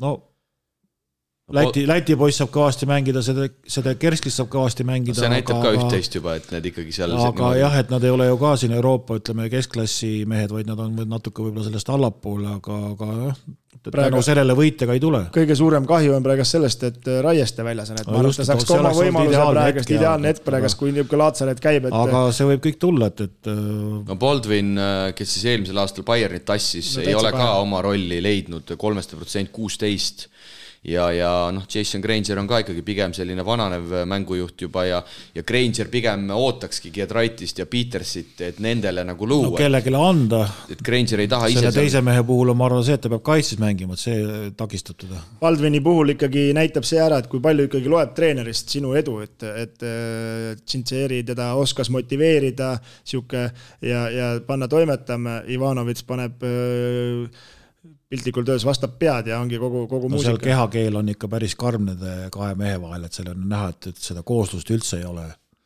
paneb lihtsalt mängu, ma arvan, sellepärast, et hetkel pole kedagi muid panna, noh, kui oleks tal kõrval veel paar üks kallimaid mehi, ma pakun Baskoonis just, siis, siis ta ei mängiks, ma arvan, minutitki seal, et, et noh, päris huvitav seis, mis sealt lõpuks välja tuleb. ma kujutan ette, kui kõva türann see Ivanovitš võib reaalselt, reaalselt nagu olla, aga aga lähme edasi, kolmteist kuni seitseteist, siis äh, viis satsi on kaks viie peal, Fenerbahce, FS, türklased, Zvezda, Panathinaikos ja Berliini Alba ja ütleme siis kohe viimase ka ära, see on punane Natern Zalgiris, kes seitsme mänguga ei ole suutnud võiduarvet no,. suurim üllatus, et äh, FS ja, ja siis äh, Fenerbahce, türklased seal äh, ütleme siis ulbivad. no. Fener on nii valusalt, oi, see on, see on nagu eelmise aasta Maccabi, kes sai seal lõpuga, sai kõik, no kõik tuli. mul on isegi kahju reaalselt seal Georgievis ka peale igat mängu annab seal intervjuud, et noh, kannatame, kannatame no.. ega muud ei olegi teha, tegelikult on ju kogu aeg mängus olnud. sest nad võitlevad ja, ja tegelikult on ja tublid, noh. alla ei anna ja nendel on ka omad süsteemid toimivad ja ka tõesti ebaõnne on olnud ja tundub nagu, et ka ük, üks mingisugune käik on nagu sellest äh, meeste kooslusest nagu puudu, aga aga ma arvan, nad ise ka mõtlevad selle üle praegu, et kes see võib nagu olla, et ja ei oskagi nagu kohe seda otseselt nagu välja tuua, et mingitel hetkedel nagu kõik lülid töötavad ja siis, siis tuleb mingisugune moment, kus nagu nagu ei tööta ja, ja, ja vot äh, kuidas nad seal nüüd välja raalivad, et kes see võib nagu olla. ja selline ebakindluse kõikumine ongi juhtunud nüüd täpselt nendesse lõpuhetkedesse. Me ei, me ei saa öelda, et järgmised viis mängu nad samamoodi napikaid ei võida, et. Äh, ja tegelikult äh, tuleb ka selles suhtes ja Djordjevic ongi ju vastaseid kiitnud, olümpiaakose vastu Slokas pani viske ära, Barcelona vastu Äh, Mirotic pani viske ära. selge, ees põhimõtteliselt. korralik õun. Reali vastu, Reali vastu, äh, kui ma nüüd ei eksi, Poirier, kes ei ole kõige parem vabaviskaja, viskas kaks vabaviset sisse kindlalt, eks. ja seal ise nurgast, äh, nurgast visati mööda, eks, et ja ongi. No alguses tegelikult öeldud, et et ei tundu nagu, et seda võimu oleks rohkem kui eelmisel aastal ja, ja tegelikult paraku see ongi nagu välja tulnud, et et ei ole niisugust nagu suurt pauku saadud kellelegi panna et mängitakse nagu, nagu piiri peal.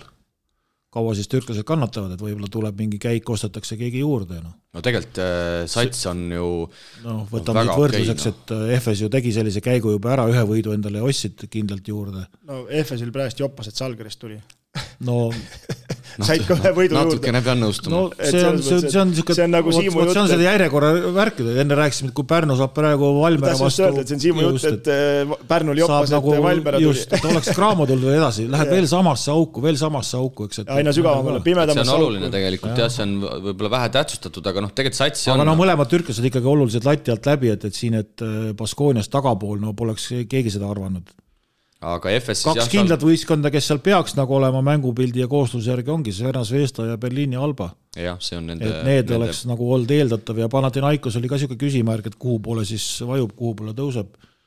paar ilusat momenti on olnud, aga kokkuvõttes kaks-viis on ikkagi noh, nende jaoks ma arvan, ei ole rahuldav, kuigi treener ütles, et nad jäävad kõikuma mingil hetkel, et et nad ei ole oma asju veel nagu paika saanud ja läheb aega samas, samas meil tabeli seis näitab sellist asja, et kolm järjestikust võitu ja sa oled kuueteistkümnendalt kohe kaheksa piiri peal. et, et Svesta samas alustas ju väga bravuurikalt ja, ja nüüd on kuidagi natuke ära vajunud. no kui sa ise sisse ei viska üldse, noh, kui sa võtad praegu lahti statistika, vaatad, palju keskmine punktide summa on, siis see on päris, päris karm, ma arvan. et nii päris ei saa, et et ainult kaitse pealt nagu ka ei tule. et lähen kümnega ette, hoian lõpuni, eks. just. FS sai siis võidu kirja siia lõppu äh, üheksakümmend neli, kuuskümmend võideti siis Žalgirist ja siin on juba naljatletud, et Ataman on rääkinud, et tal see poeg on, on võistkonna osa ja siis on räägitud, et kas see poeg teeb skautingut talle, et seal et seal üheteistkümne aasta, aastane poiss, et, et võib-olla sellepärast nagu ei, ei ole see hooaja algus väga lubanud, aga tegelikult Žalgirise mäng oli juba okei okay., okei okay,, ilmselt me sellest väga palju välja lugeda ei saa, aga Ataman oli rahul, et äh, Simon oli tagasi ja kakskümmend kuus resultatiivset söötu siis äh, tema hinnangul oli oli, oli positiivne nähtus ja, ja me peame siit mehed edasi panema, sest et muidu Muuga sadamas täna laevad laevad jäävad seisma, nii et äh, Euroliigas siis äh, järgmine nädal äh, tavaline voor, mängud neljapäeval-reedel, ei hakka siin üldsegi midagi välja reklaamima, vaid võtame need järgmisel nädalal kõik ette ja meie jätkame siit Poolsi nädala tegijaga. nädala tegijale paneb õla alla Poolsi, parima ketsivalikuga pood Eestis. tutvu valikuga www.poolsi.eu oktoobrikuu viimase nädala tegija on selgunud ning sedakorda riisus koore Saksamaa kõrgliigas ning Eurokapis äh, mängiv äh, Maik-Kalev Kotsar, kes siis äh, saja üheksateistkümne häälega oli kindlalt rahvasoosik. Ja teistele meestele siis Henri Veesaarele vastavalt viiskümmend ja Oliver Metsalule kakskümmend üks häält. Ja taaskord on vaja välja loosida Poolsi kahekümne eurone kinkekaart ja ütle uuesti. aitab nii, Eva-Lotta Abrams on äh, tänane, tänane võitja, nii et Eva-Lotta, kui sa meid kuulad, siis võta ühendust ja sinu on kahekümne eurone Poolsi kinkekaart, aga uue nädala nominendid, mehed. ja taaskord peame tõdema, ei olnud kerge, ei, ei olnud kerge neid välja valida, sest et õnnestumisi kahjuks äh, siin nüüd äh, juba teist nädalat järjest ei ole, ei ole väga palju tulnud, aga me saime sellega hakkama.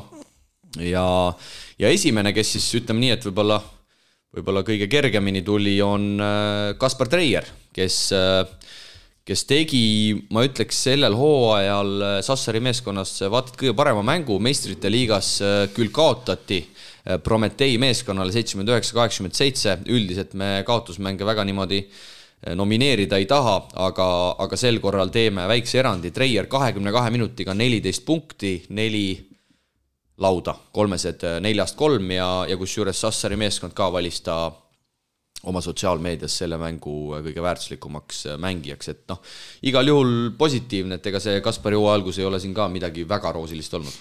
no vaevaliselt on läinud, aga nagu sa ütlesid, kaotajatele ei tahaks anda, aga kuna oma võistkond teda kõige rohkem nagu ikkagi esile tõstis, siis ta mahub sellesse napilt, aga kindlalt napilt, aga kindlalt sellesse kriteeriumisse ja tunnustame, et tuleb raskeid hetki ka üle elada ja oma koha eest võidelda päikese all, nii et äh, edu ainult talle. oleks võib-olla isegi veel rohkem saanud äh, toimetada ja minutid, aga viie veaga kukkus välja kahjuks. no ega kaitses peab ka mängima ja noh, kui on vaja viga teha, siis tuleb teha, et ega, ega see midagi ei ole ju arvata nii et tema siis nominent number üks, äh, nominent number kaks Tallinna Kalev ja Tallinna Kalev siis selle eest, et laupäeval võideti Raplat võõrsil üheksakümmend kuus, kaheksakümmend seitse, Järvelaine kakskümmend viis, Taylor kakskümmend viis, korralik meeskondlik esitus. karikamängus küll äh, kolmapäeval Viimsile kaotati, äh, see rong sõitis ära, aga ma arvan, et igal juhul väärilised. ma arvan küll, et, äh, et see selgelt niisugune positiivne üllatus no,. positiivne, positiivne üllatus, kuna ikkagi Rapla oli ikkagi noh, eelmiste aastate põhjal ja selle aasta põhjal ka ikkagi loeme nagu favoriidiks, aga väga kindel ja omas stiilis võit, ütleme, et selles mõttes tõesti mahub siia piiri, kuna see valik on üsna ahtake. ja ütleme nii, et jääme ootama seda, et äh, Kalevi mängud sarnasel viisil jätkuksid, et ei oleks niimoodi, et üks võit siis... no peaasi, et ei hakataks tõmblema mingisuguste täiendustega jälle kohe midagi otsima, et lasta nüüd nendel meestel, kes juba natuke alla saavad jalgu, las möllavad, et et noh, me oleme siin rääkinud, et Haasnes on tegelikult ikka päris valus viskekäsi, et, et leiaks nüüd talle ka veel seda just, et kindlasti nagu selles liigas ja- mängumees no ma ei tea, kas nüüd see uus täiendus, no vähemalt ta oli korvi all, ta hoidis oma kohta, midagi seal hakkama ei saanud eriti, ühe tongi pani, paar lauda võttis, aga ta vähemalt oli seal olemas, et, et ta muid- no eelmine pikk oligi teistel jalus kogu aeg, noh. noh, temast uuest pikast saame võib-olla pildi ette, paar mängu laseme mängida No et siin küll, esimese mänguga nagu keeruline ja, ja aga Kalev kusjuures äh, nagu Kalle Klandorf mulle intervjuus ka pärast mängu ütles, Kalev sel nädalal ei mängigi, et äh, see kümnes on päris karm. kümnes november ja, ja Klandorf oli reaalselt nagu selles suhtes pettunud ka, et No. et nad said hea mängu, et siit oleks nagu hea edasi minna ja nad reaalselt peavad ootama üle kümne siit, päeva. no aga Tartul oli sama auk ju, mäletate, mängis seal äh, LU-ga ära ja siis tükk aega said põdeda, noh, see siiamaani pole kosunud sellest paugust. Kalle ütles ju selgelt välja, et nemad arvestavad ka järjest mängida, mis ongi üsna loogiline. töölisklassi meeskond. maakeeli võib küsida, kes kurat seda ajakava teeb. vabandust küll väljenduse pärast, aga no see on ebareaalne, mis toimub. Tartu mängib Ogrega varsti teise mängu. osade satsi pole veel näinudki, juba mängivad Ogrega teise mängu, no kus, kus see loogika on? No ei ole nii keeruline, ma saan aru, et keeruline on VEF-iga ja Tallinnaga või selle Craamoga neid Mänge kavasid panna. paika panna ja tehku nendega mingeid trikke. no teiste satsidega võiks ikka mingisugune loogika ja järjekord olla noh. no siis tuleb veel see koondise paus vahele, jälle No ei, no las see tuleb, et- ei, ma mõtlen, aga kui, aga jah, küm, seda kui enne küll, seda jah. on kümnepäevane paus, siis, siis teeb mingi kolm mängu ära, siis jälle kaks nädalat pausi. nädalase pausi, et, et päris, päris see on tipp-topp. karm jah. Aga Kalevil siis äh, eetriväliselt võib öelda, et oli üks äh, mustanahaline mängumees veel pingil tsiviilriietuses, nii et seal tagaliini tuuakse ka veel uut, uut verd, et äh, võib-olla pärast süües kasvab isu. võib-olla pärast seda Rapla mängu, nagu Priit ütles, võiks, võiks natukene tempo maha võiks võtta nagu ja lasta meestel mängima ka hakata, et ei, saa ju kogu aeg ainult äh, rapsida ja kui me, sest tegelikult praegu see tagumiste kolmik, Taylor, Paiste, Haasners, pingilt äh, Schmaltz. no võiks, võiks olla üks konkreetne mängujuht, eks ju, aga Neljakesi siis nad täidavad ära ka selle. aga, aga jah, et no, Selle- nad ei ole siiamaani toonud ühtegi ju sellist täiendust, kes tõstab võistkonna oluliselt äh, positsiooni kohe järgmisele levelile, ütleme noh, kui ei, sa tood veel ühe samasuguse, sa võtad kellelgi mänguaega ära, kas see nüüd teeb asja paremaks? ega Schmaltz pole veel ju jalgu alla saanudki, las ta siis natuke aega möllab seal, ega seesama nagu sa ütlesid, ühe jalaga Taylor, noh, kui on, näed, korralik äh, päev ja vastane väga ei suru, siis teeb oma asja ära. et äh, muidugi niimoodi võiks võtta veel viis meest ju juurde. No siin on no siin on see muster, kui tagantjärgi tark olla, kui eelmine aasta kõik vaatasid Rossi otsa, tegi midagi ja siis äh, läks minema ja siis hakkasid need bussid käima, no kuskilt aga otsid seda võitu, aga lõpuks sai tuldud üle üheksakümne päeva või mis see oli, päris pikalt, kolm kuud vist olid kuival või. ikka jõhkrad numbrid, et no nüüd on võite saadud, aga ikka hakatakse tõmblema, ikka proovitakse midagi paremaks, kes see garantii annab, et see, et see hoopis teisele poole ei keera. võtan selle kokku, ütlen rahu veel kord rahu ja, ja võtame siit kolmanda nominendi, Karl-Juhan Lips. Viimsi kahe võidu nädal, kõigepealt Lips siis karikamängus Tallinna Kalevi vastu kahekümne minutiga seitseteist punkti, neli lauda ja Pärnu vastu siis eile tuli kirja kolmekümne kolme minutiga kuusteist punkti, kaheksa lauda, kolm vahelt lõiget ja Karli keskmised olgu ka ära öeldud kahekümne seitsme minutiga sel hooajal kolmteist koma neli punkti, kuus koma kuus lauda, üks koma kuus söötu, üks koma neli vahelt lõiget. Ja tundub ikkagi, et Pärnu ei saanud seda vasakut kätt eile kinni. ja vasak kätt kinni ei saanud ja noh, sinna oleks võinud äh, tegelikult panna lihtsalt Viimsi võistkonna ka, aga kuna ikkagi Pärnu täpselt Ja Viimsi on olnud ka juba selles mõttes jah, et kui Pärnu ikkagi täpselt teadis, mida teha ja veel sotsiaalmeedias ütlesid välja, aga ikka panid ämbrisse, et see on nagu jama jah. no Karri tuleb kiita, natuke minu jaoks ohumoment on see, et, et et kui Kaiget saab, siis läheb ära nagu ei, tuleb tagasi, ta on nagu Valmo Kriisa, ta on terasest. aga keegi aga võib-olla, suure mehe kohta kolmkümmend kolm minutit, ma ütlen ausalt, on äh, pikas jooksus natuke palju, et, et siin on treeneritel mõtteainet, et kuidas seda kas või mõned minutid vähendada, et äh, neli korda seitse, niisugune kakskümmend kaheksa oleks nagu okei okay ja No ja võib, võib-olla mõnes mängus nagu ei lõpp. no sul on siin Ken kallutatud, kallutatud pool ka. ma ei ole absoluutselt selles mõttes ei ütle, vaid et lihtsalt äh, noh Ei,, nagu ei teades aga- Karli seda mingil hetkel laguneb. ei, ma olen nõus, selles suhtes ma olen nõus, ma mängu ei näinud, aga väiksed mehed vaata elavad selle võib-olla üle, Laaned ja seal kompanii, aga, aga suuremate meeste puhul on see, see nagu raskem. no ohumärk on juba see, kui ta on juba kolm korda läinud äh, põhimõtteliselt kiirabiga minema ka tagasi tulnud, No et see just. võiks, see võiks juba näidata, et äkki, äkki ikka kuskil mingid püssidega mehed on seal tribüünil. et selles mõttes, et nagu see võiks juba näidata, et võib-olla tõesti on äh, liiga libedal jääl liikumine. aga selles suhtes ma olen Priiduga nõus, et ma küll mängu ei näinud ja ma ei tea, mis seal juhtus, aga, aga ma arvan, no keeras kuidagi põlv midagi. ei, ei, ma ei räägi üldse sellest. kas see paugu äkki lõpuks ma arvan, et see see suhe ei ole võib-olla tõesti väga paigas, et äh, Lips kolmkümmend kolm minutit ja seal Vene neli minutit et ma arvan, et seal lihtsalt pikas jooksus need minutid võivad hakata küll seal vigastuste osas mängima, aga see on puhtalt muidugi Viimsi treenerite teema ja, ja praegu kõik ja toimib. spekulatsioon. ja, ja praegu kõik toimib ja seal ei ole mõtet äh, selle koha pealt kellelegi midagi ette heita, aga, aga tõmbame selle rubriigi kokku, ehk siis homme taas äh, hääletus käima läheb, Kaspar Treier, Tallinna Kalev ja, ja Karl-Juhan Lips on siis selle nädala nominendid, aga meie paneme siit hooga edasi ja eestlased välismaal ootavad meid ees. Vanaisa, miks sa kolmandat päeva siin augus passid? oih kurat, tööd on vaja teha noh. panid jälle toru otsa valesti, jah? ei, ei pannud. võta käed ära korra mis mõttes, täiesti valesti ja valede asjadega pandud ju. mine ruttu infolinki ja too mulle seda õiget stuff'i, et saaks seda raisa pidama siin, ma ei jaksa hoida enam. ma ütlesin ju kohe, et võtame ainult infralinkist, pole mõtet poolkõva toruga mässata, mis ma sulle enne rääkisin? et usalda asjatundjaid, infralink lahendab sinu torumure. ruttu, Priidik, muidu pritsib marjaks. eelmisel nädalal tegid taas mitmed Eesti mees- ja naiskorvpallurid välismaal tegusid ning viskame pilgu peale, kuidas neist kellelgi läks ja võtame siit lihtsalt põhilised äh, välja, mis meil olid, noh, teisipäevane Kalevi Ostende mäng äh, lisaajal kaotus, sellest on nii palju leierdatud, mis seal kõik valesti tehti ja valesti läks, et siin ei olegi äh, mõtet pikalt peatuda. no valus selles mõttes, et nagu me siit laiali läksime, ütlesime, et see on nagu peab võitma mäng, aga seda on kuramuse raske teha. no kõik toimis kõik toimis, ma ei tea, kolmkümmend neli minutit, okei okay,, ohumärk oli ennem juba õhus, aga aga, aga ikkagi piltlikus jookutes kolmkümmend neli minutit oli asi kontrolli all ja nüüd tuleme jälle selle vana mantra juurde, muudkui ketrame, ketrame. no kurat, kas ei võis viga teha, kui seal, ma ei tea, viisteist sekundit, palju see lõpuni, laseb kolme proovida? no viga veaks oli juba asja lõppakord, aga see mäng näitas ikkagi jällegi ära, et, et konkreetset mängujuhti ei ole. no jookseb nii kinni. ja, ja kui jah, et kõigil meestel nagu mingil hetkel midagi midagi nagu ei toimi, siis, siis ei olegi nagu, treeneril ei ole ühtegi nagu lisakäiku ja, ja ja nüüd noh, kõik, kes siin on võetud, ütleme, Vitols, Aller, ei ole ju samasugused mängujuhid tüübist üldse, et ei, Martin Torbek ei ole selline tüüp, kes hakkab sinna midagi korraldama, et et kui see rong nagu läheb, siis sul selles mõttes oli seal õigus ja ka teised on välja öelnud, et see hädad hakkasid palju varem, et see see viimane mängu lõpp on, noh, see on veel ekstra akord, ütleme, käkitakse. see oli agoonia juba, jah. no ja, ja, ja, ja me pärast siis heietame, ei tea, kustkohast see Djordževitš tuli, et ta nüüd need korvid viskas, no mees oli terve mängu peidus ja siis vend lihtsalt keevitas seal laks, laks, laks ja kuradi tassis ära, no päris valus ikkagi, no mis mind kõige rohkem kitsing, seitseteist punkti, lõpus pani veaga kolmese veel, tekitas seal mingit ärevust.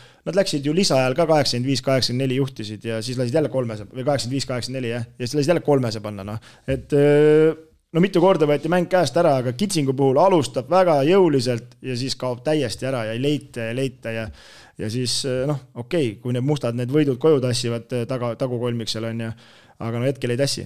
Djordževitš algus ei toimetanud, tõi selle noore kuti hollandlase, no see ka ju tuuseldas seal täitsa korralikult, hoidis selle asja nii-öelda löögi ulatuses ja siis vanameister, ma ei tea, pani kapsi kammi peale ja tuli ja toimetas ära. Noh. nii, kiirelt üle siis Kotsar Eurokapis teine kaotus Juventuudilt, kindlalt seitsmeteistkümnega võõrsilt, Kotsar kakskümmend kolm inti, kuus punkti, kolm äh, lauda, ehk siis Maik on selles suhtes ilusti rotatsioonis, Saksamaa liigas väga vajalik võit, ma ütleks, reedel Heidelbergi üle kuuega, kolmekümne kolme minutiga Kotsar kakskümmend üks punkti, Pirr ehk siis efektiivsusnäitaja kolmkümmend noh, kuna Mike meil siin eelmise nädala nominent oli ja, ja ka võitis, siis me ei hakanud teda uuesti nomineerima, kindlasti oli see selle vääriline. aga väga kõva mäng Mike'ilt Saksamaal. no jaa, Eurokapis võib-olla võiks nii palju öelda, et ega neil ju nii tumedad pilved ei ole, nad on põhimõtteliselt kahe eeldatava grupi liidriga mänginud. kes täna panevad või homme panevad siis omavahel Juventud ja Partisan, et, et siin veel on sättimisruumi Itaalia, äh, Kaspar Treiust juba rääkisime, eks, et äh, meistrite liigas hea mäng, Itaalia liigas äh, eile jäi üsna kasinaks, neliteist minutit, viis punkti, aga veel kasinam on Hendri Trelliseis, kes siis ei ole ka uue treeneri Luka Panki käe all rotatsiooni ülemäära murdnud, eile Pesaro kaotab kodus Trentole neljaga ja Trell vaid viis minutit väljakul. no koondise mängudele taas mõeldes ikkagi teeb nukraks. no Jõesaare vigastus, Trelli olematu mänguaeg noh, kõik. Raieste kõik, põlvedega, põlvega väljas no,. Raiestet kindlasti ei ole, et seda mm -hmm. juba öeldi välja. täna peaks tulema nagu nimekiri ka vist avaldatama, kes siin nagu kandidaadid on ja äkki on mõni uus nimi või ei teagi, pole veel vaadanud. aga Priit, enne saadet ei jõudnud uurida Siim-Sõder Vene, null minutit Le Mani vastu laupäeval. no seal on sellised seisud, et eks ta võetigi ju kaheks kuuks ja, ja, ja noh, ega ta ise vahepeal ütleb, et ega, ega ta ei teagi, miks teda võeti, et seal tundub nagu ka, et klubil ja treeneril on nagu erinevad nägemused, et et arutasime asja, et pigem on ta võetud nagu siis kellegi klubi, klubi poolt, ütleme, või klubi treener väga ei arvesta. treener nagu jah, ei tea, mis temaga nagu peale hakata ja ei tunne väga muret ka ja eks see selline profisportlase karm elu on. no tema vist hea meelega tuleb koondisesse paariks nädalaks. ma arvan küll, et ootab juba seda aega, jah. no selles mõttes ikkagi päris huvitav. aga, aga noh, võtame kui... selle poole pealt jälle pluss, et ta ikkagi on saanud omad mängud nagu seal midagi ära teha, et oleks ta läinud koondise mängudele ilma üldse mingite mängudeta, ta oleks koondise seisukoha pealt nagu ja, raskem olnud. aga, aga, aga nagu seis see... on ikkagi karm selle ei, koha pealt no, ka. treeneri poolt vaadates, Limoži treeneri poolt, siis äh, Venega mängides äh, kolmest mängust kaks võitu, mis see oli. ja, ja nüüd ei pane lihtsalt mängu sealt viiega tuppa. ah tead, Kristo, igasuguseid no, igasuguseid. ei nojah, kui ikka, küll on ikka häda, kui pole mängijaid, on ju, ja siis on jälle häda, kui neid liiga palju on, eks ei tea jah, aga, aga tõesti, see koondise juurde me tuleme ilmselt siin järgnevates saadetes, aga aga jah, seal kolme-nelja peal, noh, Cramo on mehed õnneks seal jah, Hermetid ja Kitsingud ja need saavad, saavad nagu möllata, aga just see mängupraktika.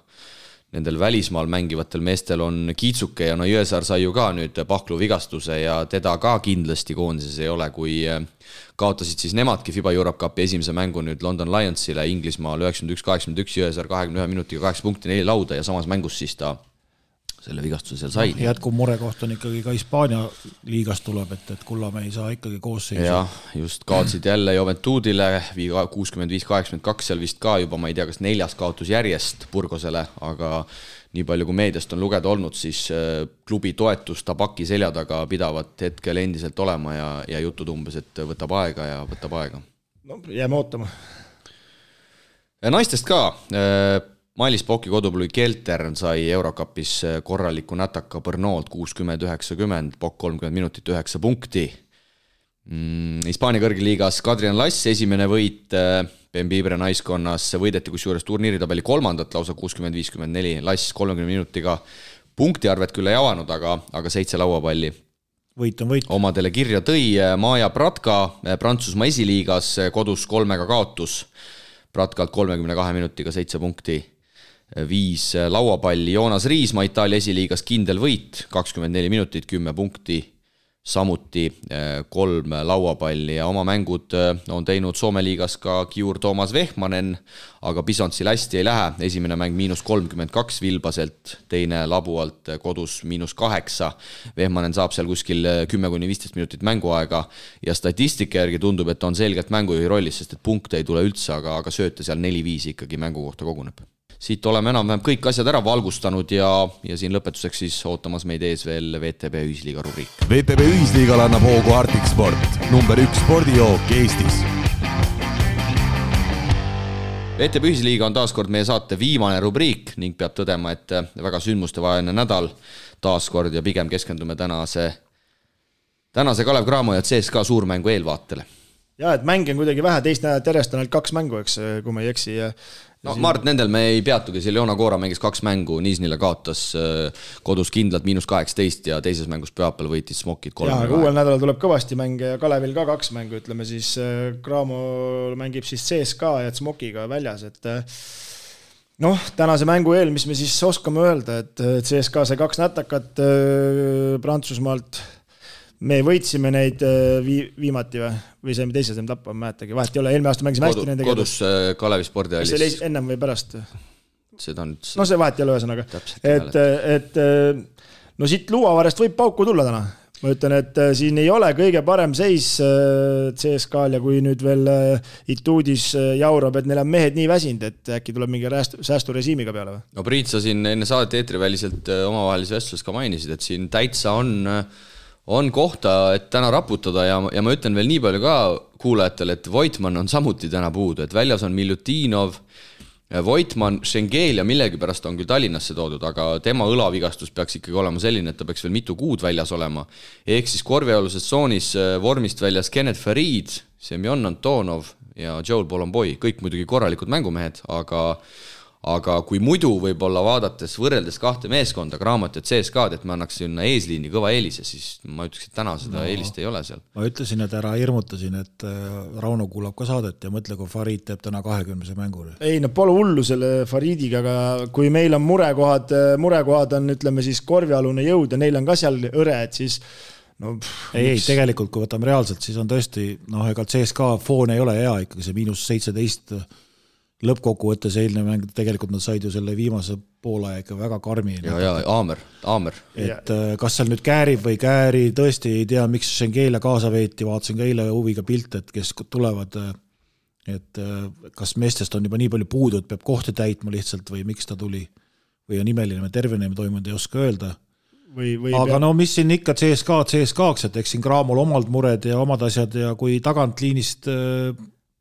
kõik sisse viskavad, siis on iga, igaühe vastu võimalust, aga kas sellest piisab CSKA vastu, kus tagaliin on ka täitsa korralik, et äh, eesliinis, ega me nüüd Cramole mingit eelist küll anda ei saa, vaatamata sellele, et CSKA-l on mingeid mehi puudusel, et äh, seda küll. favoriit on selgelt CSKA, aga Kalevil on omad võimalused no ma arvan, et siin mängus tahab kõvasti tõestada Lundberg ka, et tal ka need viimased voorud hästi ei läinud, et, et siin tahab ka tõestada, et no vaatame.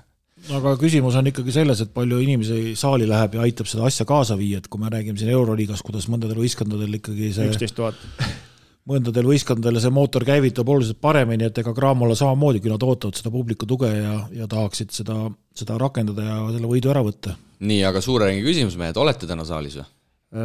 Mina olen. mängib? Saku Suurhall. Saku Suurhall, jah. kus mängib? ei, ma mõtlesin äkki Kalev Vällis, et siis oleks olnud? ei jah, aga Saku Suurhall, mina, mina ei saa tulla, meil on saade nii pikaks läinud.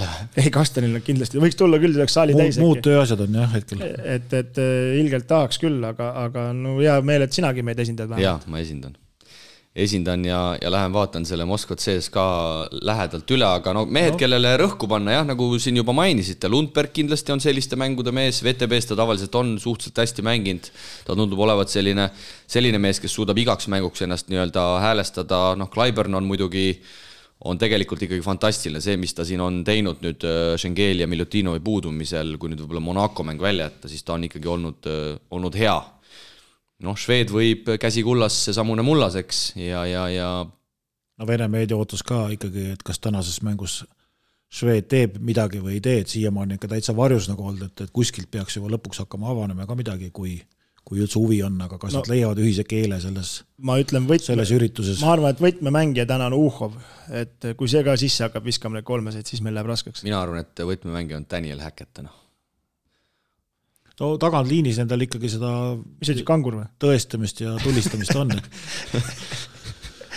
et äh, ega, ega Cramol selles mõttes midagi lihtsalt ei tule, et kui nad äh, oma visked saavad nagu paika, siis oleks hästi, aga see on kõva abi, et Voitmann ei mängi, ma arvan tegelikult. no see on kindlasti kõva abi, ta on ikka suur ja võimas, midagi pole teha. ja eks siin Cramo põhi ikkagi eelmise mängu järgi ka vaadates on see, et neil kuskil kinni ei jookse, et neil ikkagi seda voolavust ja noh, CSKA-l on võimu seda kinni keerata, neid kraane, et noh, loodame meeleolukat mängu ja omade võitu vaatame veidi kaugemasse tulevikku ka, pühapäeval Smoki Minsk, ma ei liialda, kui ma ütlen, et ikkagi kohustuslik võit, olgugi et mängivad võõrsil. ma tahtsin just ära ütelda, et kohustuslik võit, kuigi, no, kuigi ta on, ma ei tea, palju kui me tahame play-off'i saada, Smokil on ma olen paarid Smoki mängu sel aastal vaadanud, panevad ka üles-alla ja tegelikult seal ikka seda jõudu ka on, et ei, selles suhtes on, selles suhtes ma olen sinuga nõus, et on ohtlik, kuna nad on kõik viis mängu kaotanud ja ühel hetkel nad peavad võitma. eks kodus nad on kaks mängu mänginud, hooaja avamängust CSKA-lt neljakümne kaheksaga ja teises kodumängus eh, Parmalt kolmega, et selles suhtes kodus nad on kindlasti seda Parma mängu vaatasin. valusad, aga jällegi, Zeljona Koralt kolmekümne kahega eile. nojah. Avtodorilt kuueteistkümnega no VTB no, Tallinna Kalev üles-alla no.. kui ikkagi Kalev tahab jah tõusta kuskile, siis noh, ta on ja. juba kaks omasugust ära käkkinud, et no nüüd on järgmine variant. see on, see on loll väljend, ma olen nõus, et kohustuslik võit, aga kui Cramo tahab play-off'i pääseda. no me loodame ole, muidugi neid võite, siin on rääkida. vaja ja aga, aga no see teeb jälle nende elu, seitsmenda panevad Smokis, tõenäoliselt otse tõmbavad Belgiasse, eks. ei no vägev nädal üldse ju, täna CSKA, neljapäeval Rapla, pühapäeval Minskis, nagu Martin mulle intervjuus ütles, läbi Vilniuse panevad bussiga. kümnes on Ostende Belgia, ilmselt siis Minskist otse Belgiasse. jah, siis tulevad tagasi, panevad Hiiumaale praamiga. noh, saab reisida. Hiiumaale saab lennukiga ka minna jah, et saab ei tea, mis on. aga noh, pühapäevased mängud siin on ka intriig õhus ikkagi, et, et Unix CSKA, noh et CSKA-l täna Kaleviga, siis Euroliiga mäng, pühapäeval juba välismäng Unixiga otsa. Unix on nüüd siin väikse tõusu paistab teinud, leidnud mingi pildi. noh, teine paar Avtodor Astana meie jaoks tabeliseisu koha pealt väga tähtis mäng. kaks väga hästi alustanud. Äh, satsi VTV-s. Kuban, Jenissei täpselt samamoodi, et kui Jenissei suudab üllatada, on jälle Kalevile kehvasti, et ja Euroliigast CSKA-l Venerbach ei ole ka ju kerge vastane siis. ja Jenissei täna kodus seniidiga, ega seniidil on ka täpselt nii, et, et on kõikunud siin üles-alla, et mine tea, mis Jenissei võib seal kodus korraldada, need on tükk aega saanud valmistada, Parma Unix täna veel ka selline noh, Parma on küll kehvasti alustanud, aga eks nad ka valmistavad ja võib-olla midagi välja mõelnud. aga selle nädala suur sündmus Saku Suurhallis täna kell seitse, Kalev Cramo Moskva CSKA, palun korvpallisõbrad, minge kõik saali ja, ja ja minge vaadake, kuidas Euroopa üks parimaid satse mängib, vaatamata sellele, et nad Euroliigas eelmisel nädalal Prantsusmaal kaks kaotust järjest said, paneme siin punkti, head kuulajad, selline sai tänane korvpallisaade, oleme taas tagasi veidi vähem kui nädala pärast, olge mõnusad, kohtumiseni! nägemist! nägemist! korvpall on meie mäng, mille harrastamisel ja jälgimisel võib tekkida hea tuju ja tunne. enne saali minemist pea nõu sõbra või elukaaslasega. platsil näeme